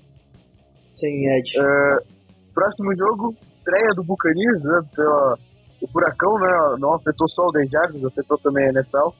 O Buccaneers e o Dolphins tiveram bye na primeira rodada, excepcional. Uh, Bears contra Buccaneers. Se vocês quiserem uh, forçar um pouco a barra, Mike Glennon contra seu time. Por que não, né? É, você forçou bem a barra agora. é, acho que não tem muito o que falar desse jogo, né? O Bears a gente sabe a temporada que eles vão ter. Acho que vai ser isso aí mesmo. Olha, para mim o, melhor, o ataque mais intrigante da temporada é o do Tampa Bay. Você tem James Winston, que é um baita talento. É, você tem os dois recebedores, que o Mike Evans e o Sean Jackson, que são sensacionais. Você tem o O.J. Howard, que é um cara que a gente espera muito. Eu tô louco para ver esse time em campo. Eu quero muito ver esse time em campo. E ainda mais contra uma defesa do, como a do Bears, que é uma boa defesa. Né? Pelo menos o front seven é bom. Se bem que eu acho que o Gerald Furman se machucou essa semana. Mas vai ser um bom confronto, pra gente ter um termômetro como vai ser o Tampa Bay nessa, nessa temporada. Muita gente esperando muito deles. Eu diria, o, o Buccaneers é o Titans da, da NFC e o Titans é o Buccaneers da AFC, né? Acho que os dois times foram, empolgaram bastante e o Buccaneers ainda teve o agravante do. do. caramba, do. do Hard Knocks. Então. Aí, aí eu te pergunto, há três anos, há três anos, hum. quem, quem estava, quem estava escolhendo na pick 1 e na pick 2 do draft? Ah, esses dois times, mas quando vem quarterbacks bons e você consegue cercar com talento, a coisa anda. Exatamente, exatamente. Uh, passar pro próximo jogo aqui, um jogo bem interessante, muito interessante. Dolphins estreando na NFL, lá em Los Angeles, contra o Chargers. E, pô, estreia do Chargers em Los Angeles depois de muito tempo. Estreia do estádio deles, que vai ser aqui, é o estádio de futebol, né, de bola redonda. E estreia de Jay Cutler, quarterback fumante que paga bundinha nas férias. Cara, são muitas coisas legais pra ver nesse jogo e pra ver como os times vão se comportar, o que esperar deles na temporada. Lembrando que o Chargers faz parte da divisão que, na minha opinião, é a mais forte da NFL e eu coloquei ele. Eu, eu, eu acho que eles vão bem esse ano. E o Dolphins foi pro playoffs na temporada passada. É, vamos, eu tô muito curioso para ver esses dois times em ação. O Chargers a gente já viu, eles perderam de uma forma dolorida de novo. É, eles perderam. A forma dolorida que eles perderam foi pelo cu. é, desculpa, desculpa. Não, pô, é o nome do cara, pô. O cara fez, fez mesmo. Geralmente o, o, cu faz merda mesmo, né? Tem muito mistério. Mas dessa vez deu, deu certo. Deixa eu te fazer uma, uma, pergunta aqui. A gente vai ter um novo produto aí no, no 10 Jardas, né? Que a gente vai falar sobre fantasy, a gente vai falar daqui a pouco sobre isso. Ah. É, mas eu queria aproveitar um ganchozinho até para colocar uma, uma, uma, pimentinha aqui no, no, no, programa. O que você acha do Jay Ajay pra Fantasy?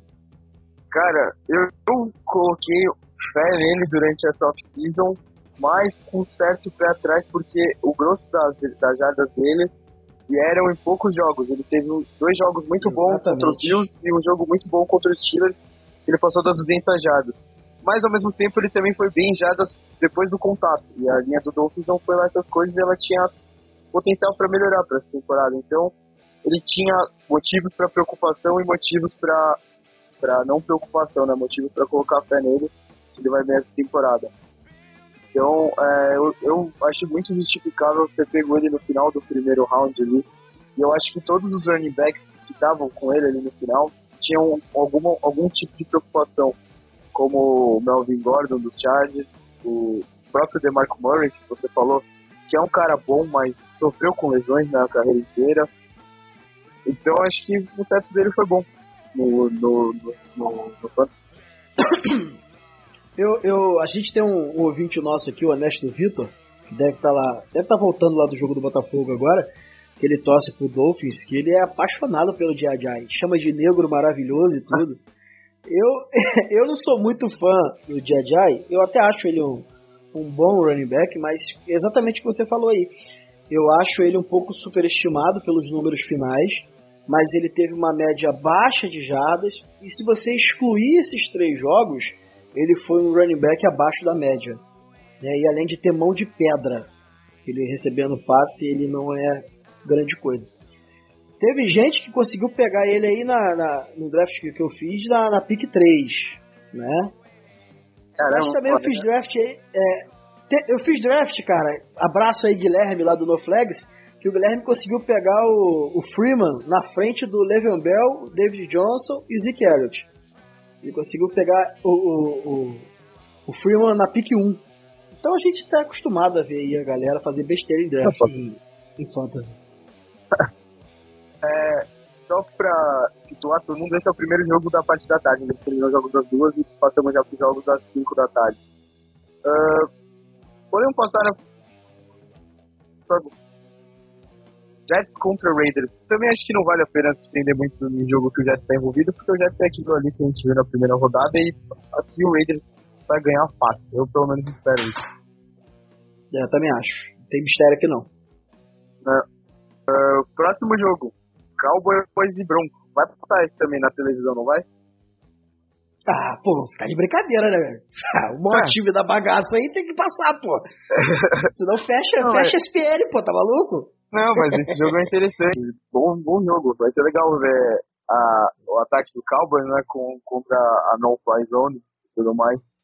A linha, a linha ofensiva do Cowboys contra o Von Miller, tem, tem várias coisas. Na verdade, Denver, Denver tem uma coisa interessante que é no-fly zone dos dois lados do campo, né? É no-fly zone na defesa e no-fly zone no ataque, Cara, né? Mas... Não, tem que dar o braço terceiro. O Travis Simon foi bem no primeiro jogo. E ele deu aquele drible maravilhoso no Joey Bosa quando ele foi. correu com a bola. Nossa, aquele drible foi, aquele drible foi foda. Pô, eu tenho, eu tenho um amigo lá do NoFlex, o, o, o Vini, que ele até participou do podcast também, que ele tava lá tirando onda com a gente porque o Trevor e a gente teve que ficar quieto, né? Porque fazer o quê? O Trevor Simon jogou pra cacete, meu irmão. Ele deixou o Joey Bosa no chão que ficou fedendo, cara. Espero que agora ele pegando uma, uma defesa top de linha igual a de Dallas, ele não vai conseguir fazer isso. Cara, o, o, o pass rush do, do, dos Chargers tem Joey Bosa e o Melvin Ingram. O dos Cowboys tem. Aí, aí não, aí você foi o barulho de grilo na edição. É. tem, tem alguém lá, tem alguém. Tem que estar com o Charlton, rapaz. Tá maluco? Não, Respeita o taco, é rapaz. sério, pô. Esse jogo é, vai ser interessante mesmo. Os dois times também começaram 1-0. É jogo entre conferências, isso diminui um pouco do impacto do jogo para os playoffs, mas vai ser legal ver todos, todos esses tipos de pequenos confrontos, né? E vai ser legal também ver o deck e o Zick contra uma defesa tão cascuda e tão difícil de jogar contra e fora de casa ainda. Então é um bom teste para os dois que estão só na segunda temporada. E tem que superar nomes como Von Miller, Chris Harris, Akib Talib, o Brandon Marshall, né, o linebacker, que também é bom. Vai ser legal, velho. Cara, é o termômetro para mim da temporada de Dallas vai ser esse jogo contra uhum. Denver. Eu, para mim vai ser o termômetro. E a gente não sabe ainda ao certo se o Zeke vai jogar, não, tá 100% garantido. Espero, isso aqui nego vai me matar agora, né? O torcedor do Dallas vai, vai me matar. Espero que não jogue, tá? Porque na minha cabeça pela minha conta, pelas minhas contas, cálculos matemáticos apuradíssimos. é, o ano de Dallas é o ano de 2018 e o ano de 2019. Os dois anos assim pra gente brigar com o Super Bowl mesmo. E corre o sério risco de do Zeke ter que cumprir essa suspensão no ano que vem se isso perdurar por esse ano e a gente perder essa janela aí. Então eu espero sinceramente que a gente consiga sobreviver sem ele esses seis jogos aproveitar que a gente está como praticamente franco atirador aí pela reformulação da defesa. Mas se ele entrar em campo, vai ser um baita jogo dele e aquela OL contra a defesa do, de Denver.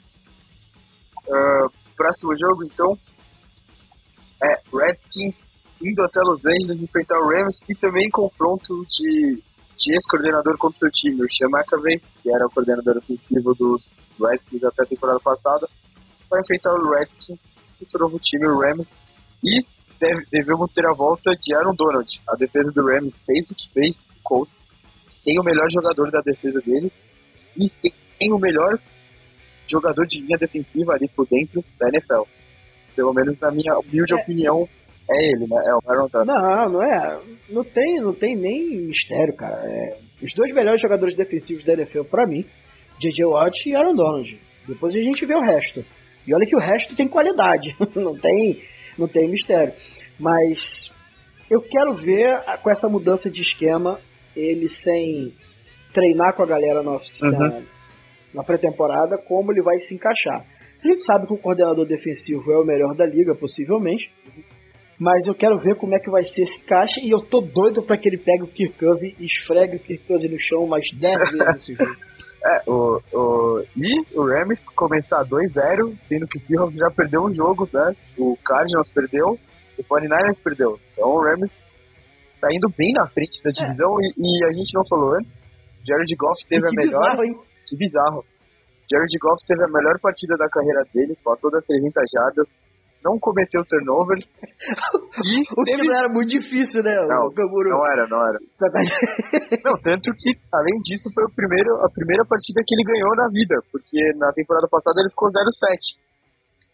Todas as partidas que ele, que ele foi titular. Então, uh, o Rams também tem o melhor punter da liga, o Hacker. Cara, ele fez uns punts maravilhosos no jogo contra o Colts. Eu falei, né? Tá muito recente na minha, minha memória. Eu acabei de ver o Robert Quinn, o Wade Phillips, eu não sei se você viu isso, Bruno. O Wade Phillips comparou o Quinn ao DeMarcus Ware, falou que ele lembra, ele lembra muito, né, a velocidade e tal, a explosão. Isso. Tal. Acho legal e, pô, o Rams talvez seja um time bem mais interessante do que a gente esperava que ele fosse. A química com o Cooper Cup foi boa, o Watkins participou bem do jogo, Todd Gurley participou cara, bem do jogo. Não foi o mesmo cara na primeira temporada, mas foi bem. Olha, é, é, é, muito difícil, é que eu falo de imediatismo, né? O Gurley eu peguei ele no Fantasy, assim, a torta é direito. Todos os Fantasy que eu fiz, que a galera foi deixando, eu peguei o Gurley em, em terceira do segundo round. Assim, absurdo. Pra mim, o talento do cara fez uma temporada horrorosa no ano passado, mas, cara, a gente tem que ver que é um quarterback que não tinha experiência, era um quarterback que foi jogado aos leões numa linha ofensiva é, ridícula, mas, nessa, mas o cara foi escolha. A, a, primeira escolha do draft. O Jared Goff, ele não chegou lá à toa. Ele não foi aquela escolha que todo mundo viu falar: caraca, o, o, o, o já fala São Luís, Los Angeles fez merda. Não foi isso. Tá? Pra, hoje a galera vai dizer que não, porque a gente tem muito engenheiro de obra pronta, né? Mas 80% da galera achava o Goff melhor do que o Ents. Essa é a realidade. Inclusive esse que vos fala. Né? Hoje eu já acho diferente, mas porque a gente tem um espaço amostral é, hoje bem maior para analisar na NFL. E um caiu atrás de uma OL que para mim é top 5 da liga, que é a do, do, do, Eagles, e outro caiu atrás de uma OL e um time completamente arrasado.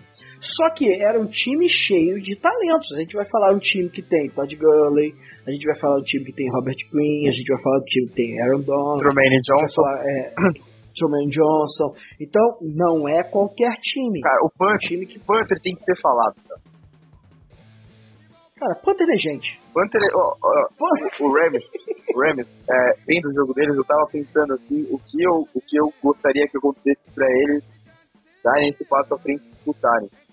Eles têm um punter que é foda, eles têm uma defesa que promete ser foda, ainda mais com a volta do Aaron Donald, de ele se adequar, ao esquema do Ed Phillips, como você falou, tem um, tem um técnico jovem e que pode trazer coisas novas, tem um, um quarterback que pode se desenvolver junto com esse técnico, junto com os recebedores que ele tem agora, o Todd Gurley, cara, um dos melhores coordenadores defensivos da liga, é, misturando tudo isso, o cara também como o, o Goff, mais como manager, ele não como um cara que precisa ganhar os jogos, misturado ao Panther, ao Kicker, que também é bom, e essa defesa, e ao jogo terrestre, que também pode de repente voltar a ser como foi na temporada de estreia do, do Todd Gurley, pode dar muita liga para os Rams, muito. É, e, e, a gente tá falando aqui do Panther, eu brinquei aqui que o Panther é gente, mas pra galera que tá começando a acompanhar a NFL agora, e a gente tem muita gente que tá começando agora, pode parecer um trabalho de, é, fácil de ser feito do Panther, mas é um trabalho muito difícil e para mim mais difícil do que o kicker. Porque o Panther ele, ele, tem possibilidade de ganhar o jogo mais do que o kicker para mim. porque o posicionamento de campo ele é mais crucial do que você às vezes acertar o chute de 35, de 40 jardas que o cara entra, não desmerecendo aqui, longe disso. Mas o, o Panther é parte essencial no jogo. Pode ganhar jogo, time especial ganha jogo e ganha muito jogo na NFL. É, então, esse jogo eu também estou bem interessado em ver ele. Eu, se os Rams começarem 2-0, vai ser bem interessante para a NFC. Próximo jogo acho que também não vale nem muito, muito a pena a gente é, tá. Vale, va vale, vale só por um detalhe. Fala. A gente vai, a gente vai falar de 49ers e Seattle Seahawks. É, o, o, Russell Wilson fez um, um comercial de uma chuteira na off-season em que ele entrava driblando todo mundo e fazia o touchdown. Uhum. Só que todo mundo era estava todo mundo que ele driblava era a defesa do 49ers. É um comercial que tem é, é, lançamento da chuteira e todo mundo escorregava, era uma coisa assim bizarra. Né? E segundo os torcedores do, do, do 49ers, a defesa do 49ers vai entrar com sangue nos olhos atrás do Russell Wilson. Olha. E a gente, e a gente tem ali um front seven que é subestimado, que é o do 49ers, que é um bom front seven, né? Contra, para mim, a pior, porque o Guru acho que é a segunda pior, linha ofensiva da NFL. Então a gente tem uma. E de um lado uma galera com sangue no olho para matar o cara que tá desprotegido do outro lado. A gente vai ter um confronto ali que pode não ser muito bonito para ver de, de, de, futebol americano, mas que vai causar certa apreensão em cada snap que for jogado nesse jogo. Uhum. Ah, pode ser. E, bom, o front seven do 49ers, como você falou, é muitas vezes subestimado contra essa linha ofensiva horrível. Pode dar trabalho. O Thomas Halls, uhum. o Thomas Halls deve voltar nessa partida. É, ponto interessante também para ficar de olho. Eu prefiro Frigels. Quem? É tipo. Frigels. É Bala House. Ah! Mas eu prefiro. Ai, nossa, foi longe, hein, Bruno? é, é. Caraca, que piada merda. JP vai me cortar assim, assim nunca mais eu volto pra cobrir. É, é. Próximo jogo é o, é o, o Sunday Night. Fala rapidinho do Monday Night, né? Que a gente vai falar mais dele no drive final que vai voltar. Lions contra Giants. Cara, o Giants começar 0-2 depois do que a gente viu, ainda mais se o Odell não voltar, tudo bem que a semana é longa para ele se recuperar e tal. Mas eu não acho muito improvável o Giants começar 0-2, ainda mais com o bom jogo que o Lions fez contra o Cardinals. Olha, eu tô torcendo muito pra eles começarem 0-2. isso, é, isso é fato. Mas eu aposto todas as minhas fichas, sem clubismo aqui, pelo que eu vi no último jogo uhum. e pelas características de Detroit, eu aposto em Detroit aqui sem pensar duas vezes. Sim, tô, tô com é, você, né?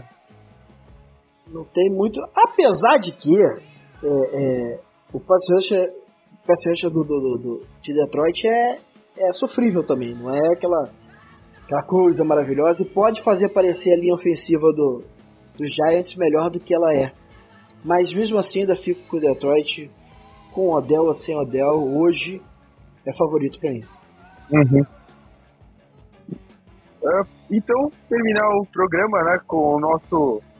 A gente vai mudar um pouco. O, o Bruno já, já deve ter visto pela pauta. A gente tá, vocês estão acostumados a, ao velho breakdown do jogo. É, só que eu e o JP achamos que a, a fórmula estava um pouco batida, né? A, gente vai escolher a opinião de todos vocês que ouviram o programa depois e falarem sobre isso. A gente vai fazer parecido com o que a gente faz nos, nos playoffs, que é falar um pouco dos pontos-chave da, da, do confronto. E a gente vai consumir mais tempo falando dos jogos da rodada, como eu e o Bruno fizemos aqui, que talvez seja mais interessante para passar por todos os times, né? E não só, principalmente pelos dois do Sunday Night. Então, uh, falar né, um pouco do, do jogo antes da gente entrar nos pontos chaves mesmo. Uh, eu já falei, o Falcons vai estrear o estádio novo dele, ficou bem bonito, tem um telão muito foda, né? O teto ficou bem legal, né? Bem diferente a forma que ele fecha e tal. Alguns maldosos fizeram piadas falando que ele parece a bunda de um Transformer. Vocês tirem suas conclusões. Ai, caraca. Ficou, Por isso que eu pago a internet, cara. É por causa dessas coisas que eu pago a internet. Cara, bicho. o estádio ficou muito bonito mesmo. É, é o Mercedes-Benz, né? Agora, é, esse estádio, normalmente, pra quem é da mesma época que eu do NFL, esse era o estádio de sempre. Mas a gente vai poder ver esse confronto que, pô, promete ser o melhor da rodada. Eu, pelo menos, acho, acho que você concorda comigo, Bruno. Falcon, é, Packers Com contra Falcon. É reedição da final da conferência da temporada passada, que foi bem fácil pro Falcon, né? A gente falar isso. É. E mas tem mais um agravante que a gente sempre lembra, o JP, que o Aaron Rodgers, uma vez, numa entrevista, falou que ele gostava muito de jogar em Atlanta, porque era muito fácil isso. e ele sempre ganhava. Então ele adorava jogar lá. Eles vão estrear a casa nova e já podem estrear mostrando pro Aaron Rodgers que essa nova casa não vai ser tão moleza assim quanto a anterior. É triste é fazer isso acontecer, né? É. Conseguiram na última temporada, no, no, na final de conferência e tal. Mas, cara, eu, eu, eu sou meio suspeito pra falar do Aaron Rodgers. O cara é monstro, né? E sem o Kyle Shanahan lá em Atlanta, eu não sei como é que vai ser esse jogo. Não... Tem uma galera que tá na internet aí falando do último jogo e tal, que vai ser fácil, vai passar por cima. Eu não vejo muito não. Eu acredito que vai ser um baita jogo, decidido nos detalhes, é, decidido por times especiais, que isso é uma coisa que pode definir o jogo. Mas eu ainda acredito que o Packers tá na frente, cara. É, acho que é, é, bom passar né, um pouco pelos números dos quarterbacks na última rodada. O, e, e, falar né, um pouco dos jogos deles da última rodada também, que é o, o nosso, o nosso único termômetro até aqui. O Falcons é. teve um pouco mais de trabalho do que esperado. O jogo foi um pouquinho perigoso, não foi tão fácil assim. Assim como eu falei do Steelers, o Falcons passou por situação parecida com o Bears, também um dos times mais fracos da NFL, pelo menos em teoria, né, entrando na temporada. O Matt Ryan foi 21 de 30, 321 jardas, um touchdown, 10.7 de média e dois sacks, bons números só errou nove passes, passou das 300 jardas, mas não teve muitos touchdowns. O jogo terrestre não foi bem, foram 23 carregadas. Exatamente. 64 jardas no total, né? É, pegando o número de todos que correram com a bola, 2.8 de média e um touchdown. E o melhor recebedor foi o Austin porque ele teve aquele touchdown de 88 jardas, né? Que é, foi, foi bem mérito dele lá, ele fez o stick arm, braço de ferro e tal. Enquanto isso, o Packers recebeu os Seahawks e o Aaron Rodgers foi 28 de 42, 311 jardas, 7.4 de média, um touchdown, uma interceptação, sofreu 4 sacks, 28 carregadas o ataque inteiro, 84 jardas, 3 de média, um touchdown, o Ty Montgomery foi o principal running back, 19 carregadas, só 54 jardas, 2.8 de média, e o Randall Cobb e o George Nelson foram muito bem. Acho que esse foi o, ponto positivo, ver o Randall Cobb de volta, né? Exatamente. E, e, assim, eu olhando o jogo de Atlanta, cara, não me pareceu nem sombra do time que jogou o Super Bowl da última temporada. Me causou assim uma baita preocupação, porque o, a gente sabe que o Kyle Shanahan era a alma daquele ataque. Isso aí a gente não tem para onde correr. É, não desmerecendo os talentos que os Falcons têm, mas na última, nesse último jogo eu fiquei bastante assustado com a dificuldade deles conseguirem correr com a bola. E o ataque dos Falcons sem correr com a bola é um ataque zero, nulo, porque vai ficar extremamente previsível. Eu acredito que se essa dificuldade perdurar e acontecer contra a Green Bay, vai ser bem difícil o Falcons conseguir marcar uma vitória na, na, na, no jogo de estreia. Agora, por outro, por, pelo outro lado, né, o jogo corrido de Green Bay também não é essa maravilha toda. O Tiger Montgomery não é, para mim, um running back top de linha. Tenho ele no Fantasy, uma baita dica para Fantasy, porque ele acaba se virando e vai acabar até recebendo muito passe durante a temporada. Mas no confronto ali entre o que nós vimos na primeira rodada, que é o espaço que a gente tem para poder analisar essa temporada, o Green Bay, mesmo tendo números razoáveis para fraco, ainda foi melhor do que o 2.8 de média que o Falcons teve. Que é bizarro, o cara. Todos os, os, corredores terem 60, 63, 68 jardas que você falou uhum. foi? Então é bizarro isso, um time que corria muito com a bola. no ano passado? O Devonta Freeman foi 12 carregadas, 37 jardas. O Tevin Coleman, 8 carregadas, 16 jardas. O Matt Ryan teve mais 3 carregados por 11 jardas, e ao todo foram 23 carregadas, 74 jardas, 2.8 de média. É tenso. Um pouquinho, né? Bem, bem abaixo do que a gente estava acostumado. É. E, mas, Canguru, o que você espera aí dessa, da secundária de Green Bay? Que é uma, um ponto intrigante para essa temporada também. Eu, a, a impressão. Esse jogo vai dizer vai muito. Dizer né? muito vai dizer muito, vai porque dizer a impressão ela pode ser um pouco é, misturada. Misturada não sei se é a palavra, a impressão pode ter ficado um pouco melhor do que ela deveria. Porque a linha, a linha dos, dos Packers jogou muito bem, principalmente o Mike Daniels, né? O Mike Daniels teve um, um jogaço, um jogaço. E a, a, secundária não foi tão exigida assim. Eu acho que o, o Seahawks tem bons recebedores. Eu não acho que eles são ruins, igual muita gente pinta. Por exemplo, eu gosto do Doug Baldwin. O Paul Richardson até foi bem no jogo.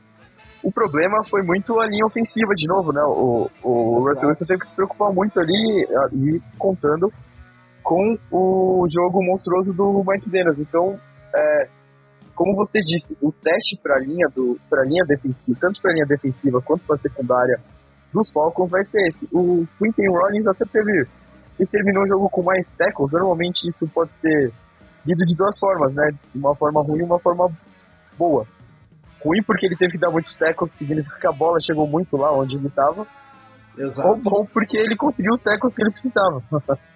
então, é, foi o que você falou, esse teste, é, já entrando né, no, no, no tópico que a gente agora vai fazer os jogos, esse para mim é um dos pontos-chave, tanto a linha, a linha ofensiva dos Falcons contra a linha defensiva dos Packers, principalmente o Mike Daniels contra o Alex Mack, esse confronto vai ser o mais legal. E, vai ser legal de ver demais. Sim, e a linha secundária dos Packers, né, os jogadores de secundária, contra Julio Jones e companhia. Então acho que esses dois confrontos são muito pontos Cara, esquece, esquece, compa esquece companhia. Esquece Julio Jones. Só quero. Julio Jones contra qualquer secundária é um duelo para se ver. Ainda mais uma secundária tão ruim quanto foi do, do Packers da última temporada, que tem um outro nome lá interessante agora, mas vai ser bem legal de ver. O Kevin King, é, será que é o cara que vai ser responsável por marcar já o Julio Jones ou não, O que, que você acha? Cara, acho que vai vai trocar muito e vai ter muita marcação dupla também com a ajuda do, do safety e tudo mais. Não, não, não acho que eles vão colocar um cara só. Eu acho que o Packers não tem um desses não pra fazer isso. Que... É, é, deixa, eu te, deixa eu te falar por quê. Porque o, o, Kevin King, ele quando foi draftado, a impressão que a gente teve é que ele foi draftado para poder marcar esses recebedores mais físicos. Uh -huh. Ele é um, um corner alto.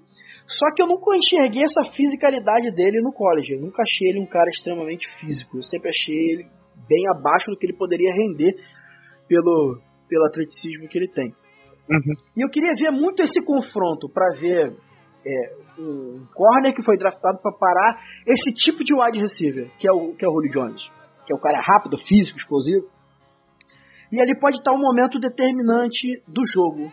Talvez nesse confronto, a hora que o explorar esse mismatch ali, e o Matt Ryan ele é muito bom para encontrar esse mismatch, pode ser aquela última bola de definir, aquela bola que vai fazer abrir o, a certa vantagem no placar. Eu quero ver muito esse confronto, que ele vai, pode, assim como o Mike Daniels contra Alex Mack, esse outro confronto me, me intriga bastante. Uhum. É, outro confronto que talvez seja um pouco abaixo do radar, né? Traduzindo a expressão, é a defesa dos Falcons contra o ataque dos Packers. Eu, eu gosto da defesa dos Falcons. É, tem nomes bem interessantes que estão se desenvolvendo ainda, estão indo para o segundo ano, né? Caso do Dion Jones, por exemplo, e do, e do Keanu Neal. Brincadeira. Né? Então é, vai ser bem legal ver esses caras justamente contra um ataque que é recheado de alvos e que o Aaron Rodgers gosta de explorar muito, né? Uh, ver eles marcando o, o Randall Cobb, o George Nelson e tudo mais o Martellus Bennett, que recém chegou e, e não teve um, um, grande jogo contra o contra o Seahawks do irmão dele. Tem ainda o, o Ty Montgomery, recebe passe, tem o Devante Adams. Vai ser bem legal ver a defesa dos, dos Falcons contra esse ataque dos Packers e todas essas opções que eles têm e como o, o Dan Quinn pode marcar esse ataque, né? Ele que também jogou bastante contra os Packers enquanto ele era coordenador lá do, do Seahawks. E acho que, para finalizar os pontos-chave dessa partida, o confronto entre os quarterbacks mesmo. Provavelmente quem sair do confronto limpo e com mais jardas vai ganhar o jogo. Exato. Acho que não tem muito como correr, né? A gente falou de vários confrontos aqui, é, inclusive citando né, confrontos individuais que às vezes eles ficam muito. É, eles se perdem né, ao longo do jogo e tal. Mas esse aqui, né, Aaron Rodgers contra Matt Ryan e quem sair melhor, provavelmente vai conseguir dar a vitória para sua equipe e vai, o, o é, quem ganhar esse jogo também vai começar a temporada 2-0 e caso o Packers ganhe o jogo, eles vão ter vitória já contra Seahawks e Falcons. Dois times candid muito candidatos, o que significa que eles vão ter vantagem já no confronto direto e isso, se for levado até o final da temporada, vão precisar passar no Lambeau Field para chegar ao Super Bowl, que é complicadíssimo em janeiro, porque, porra, a gente sabe como é, né, jogar no Lambeau Field em janeiro. Não por acaso o, o, a Frozen Tundra, né, o Cowboys teve aquele jogo histórico lá, do, do o jogo com menor temperatura da história, então é de interesse muito grande pro Packers ganhar esses jogos, né? Agora, é, é, duro quando você tem que sair, escolher um, um quarterback que, que, que você vai apostar que entre Matt Ryan, que foi MVP da última temporada, e o Aaron Rodgers, que é o melhor quarterback para mim.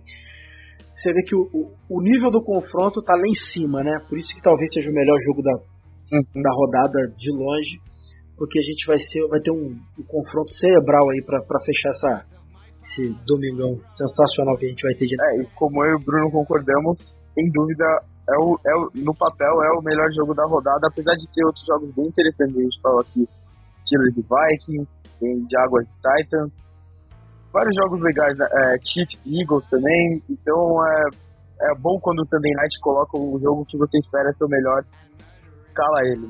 Olha, eu, eu vi uma coisa que eu acho interessante, eu estava conversando é, com o ouvinte nosso lá na faculdade, porque agora eu já sou reconhecido até na faculdade pelas merdas que eu falo. Que isso, hein?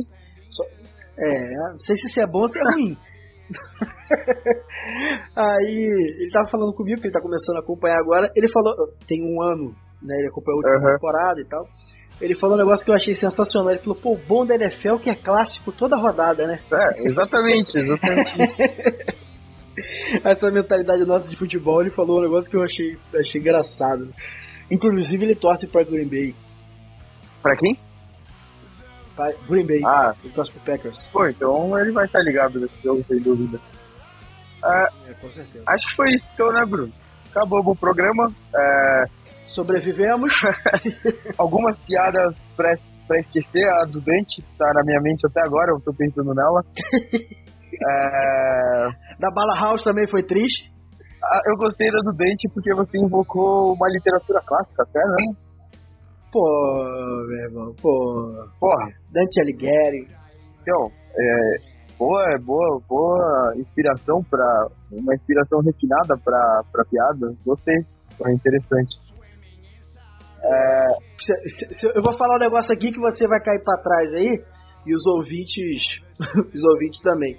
Eu já estudei teologia, né?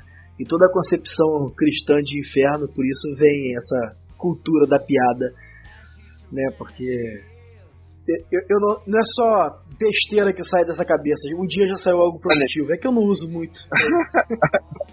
Olha que maravilha. Uh, é, a gente, é, por favor, né, dê a opinião de vocês sobre o programa, o que vocês acharam. Eu acho que a gente não conseguiu deixar o programa tão mais curto assim quanto eu esperava. Mas, paciência, a primeira semana acho tá que é sempre mais difícil de você condensar ela, porque tem muita coisa para falar, a, a, saudade é muito forte, as impressões são muito fortes, né? Finalmente a gente tá vendo o futebol americano que tá valendo. E, e o chefe não tá aqui, né, filho? Quando o gato sai, os ratos fazem a festa. É, aproveitar, agradecer o Bruno. Eu, eu tentei convidar outras pessoas para participar, mas ninguém pôde, porra. Me senti renegado até. Fala a verdade, quando você falou que eu ia participar, ninguém quis. Essa é a realidade da parada. Cara, na real, eu não comentei, por exemplo, chamei o Rafão. O Rafão já participou do seu programa, então seria tranquilo. Mas, é, infelizmente não deu. É, eu só chamei convidados é, que eu, eu julgo legais. Eu espero que vocês também julguem. É, então, agradecer ao Bruno. Obrigado, Bruno, por participar. É, deixa o recado aí do, do No Flag e tudo mais. Pessoal, se vocês têm algum cuidado com a sanidade de vocês, não escutem o No Flags. Se vocês não estão muito preocupados com isso, é só dar um pulinho lá no portal 10 Jardas, que a gente pertence aqui também à, à casa que esse podcast pertence. A gente está aí nessa parceria que está sendo muito, muito agradável, muito legal. E, cara, a pegada é, é um pouco diferente. Aqui a gente vem, analisa, eu fiz uma ou duas piadas bem bosta, mas lá é todo isso. O último programa que nós fizemos foi insano. insano é a palavra. O que o canguru foi, foi bizarro também. Mas esse último foi, assim, fora de todos os padrões. Pô, pra você ter ideia, a gente teve que parar no meio da gravação porque o rosto não tava conseguindo falar de tanto rir. Foi assim, ele, tava, ele tava com dor no maxilar de tanto rir que a gente não. Foi muito engraçado porque foi um programa de Bold Prediction. Uhum. Você imagina um podcast como No Flags tendo um programa de bold, de bold prediction. A gente tá, já fala besteira normalmente. Cacete. Um programa desse que é liberado. Então aconselho lá a galera a escutar, que tá muito legal. É uma pegada, como eu falei, diferente, mas a gente tem um grupo lá que por mais que a gente fale de maneira divertida e, e, e mais leve do que o habitual de NFL, todo mundo que está lá conhece muito, ama o jogo, estuda o jogo, a gente debate isso todo dia. A gente tem um grupo lá de de WhatsApp, cara, que sem exagero é mais de mil mensagens por dia falando de NFL. Né? E, putz, cara, a gente tá bem feliz com o projeto e se vocês puderem dar uma força pra gente, vai ser bem legal. Seu Twitter é Iron, Iron de Ferro, né? Bru? É, é, é de Iron de Iron Maiden. É porque eu falei que eu estudei teologia, mas também gostava de Iron Maiden. Então é, é uma bagunça danada, né? Uhum. Você vê como é que a minha cabeça é perturbada por causa dessas coisas. Então é Iron Brum, né? Que é o bem merda, o Twitter bem merda, mas. É, é, como o Bruno falou, né? A gente tá na parceria com o No Flags e eu sempre gosto de pensar naqueles passarinhos que, que ajudam, tipo, a limpar a boca do crocodilo, sabe? Do, do, do hipopótamo, uhum. esse tipo de coisa, sabe? Uma relação simbiótica, essa palavra eu acho que é, né? É, então, é tá, tá bem legal, né? Que bom que o Bruno pôde gravar aqui com a gente. O. Cara, eu, eu, juro, eu, juro, eu juro pra você, que eu vou perder o emprego, mas eu não vou deixar passar a piada. Que eu quero dizer que o No Flags é o passarinho na boca do 10 Jardas? É. Sim. Ai, caraca, que merda. JP, desculpa aí, quem falou foi o Ganguru, foi eu não. Uh... Tem mais? Sacanagem. Tem o meu Twitter também, é, Canguru, o Twitter aqui do 10 Jardas, arroba 10 Jardas, o meu é arroba Canguru com K e dois U's. Uh, como eu disse, na né, semana que vem a gente já volta normal, aí volta o JP, a gente volta a receber um assinante do 10 Jardas aqui. Uh, acho que a gente vai ter alguma outra novidade no podcast de repente e o, todas as outras coisas do site continuam uh, as mesmas. É só acompanhar lá durante a semana, a gente está lá com a programação e tudo mais. E tá bem legal, né? A NFL finalmente voltou valendo mesmo, sem nada dessa coisa de pré-temporada que eu acho uma merda, apesar de ter algumas indicações legais. E é isso, obrigado, Bru. Obrigado a todo mundo que vai ouvir esse programa comigo sendo host. Deem sua opinião, falem, é, falem, por favor, o que vocês acharam sobre a mudança né, do, do breakdown no final do jogo e tudo mais. E é isso, até semana que vem.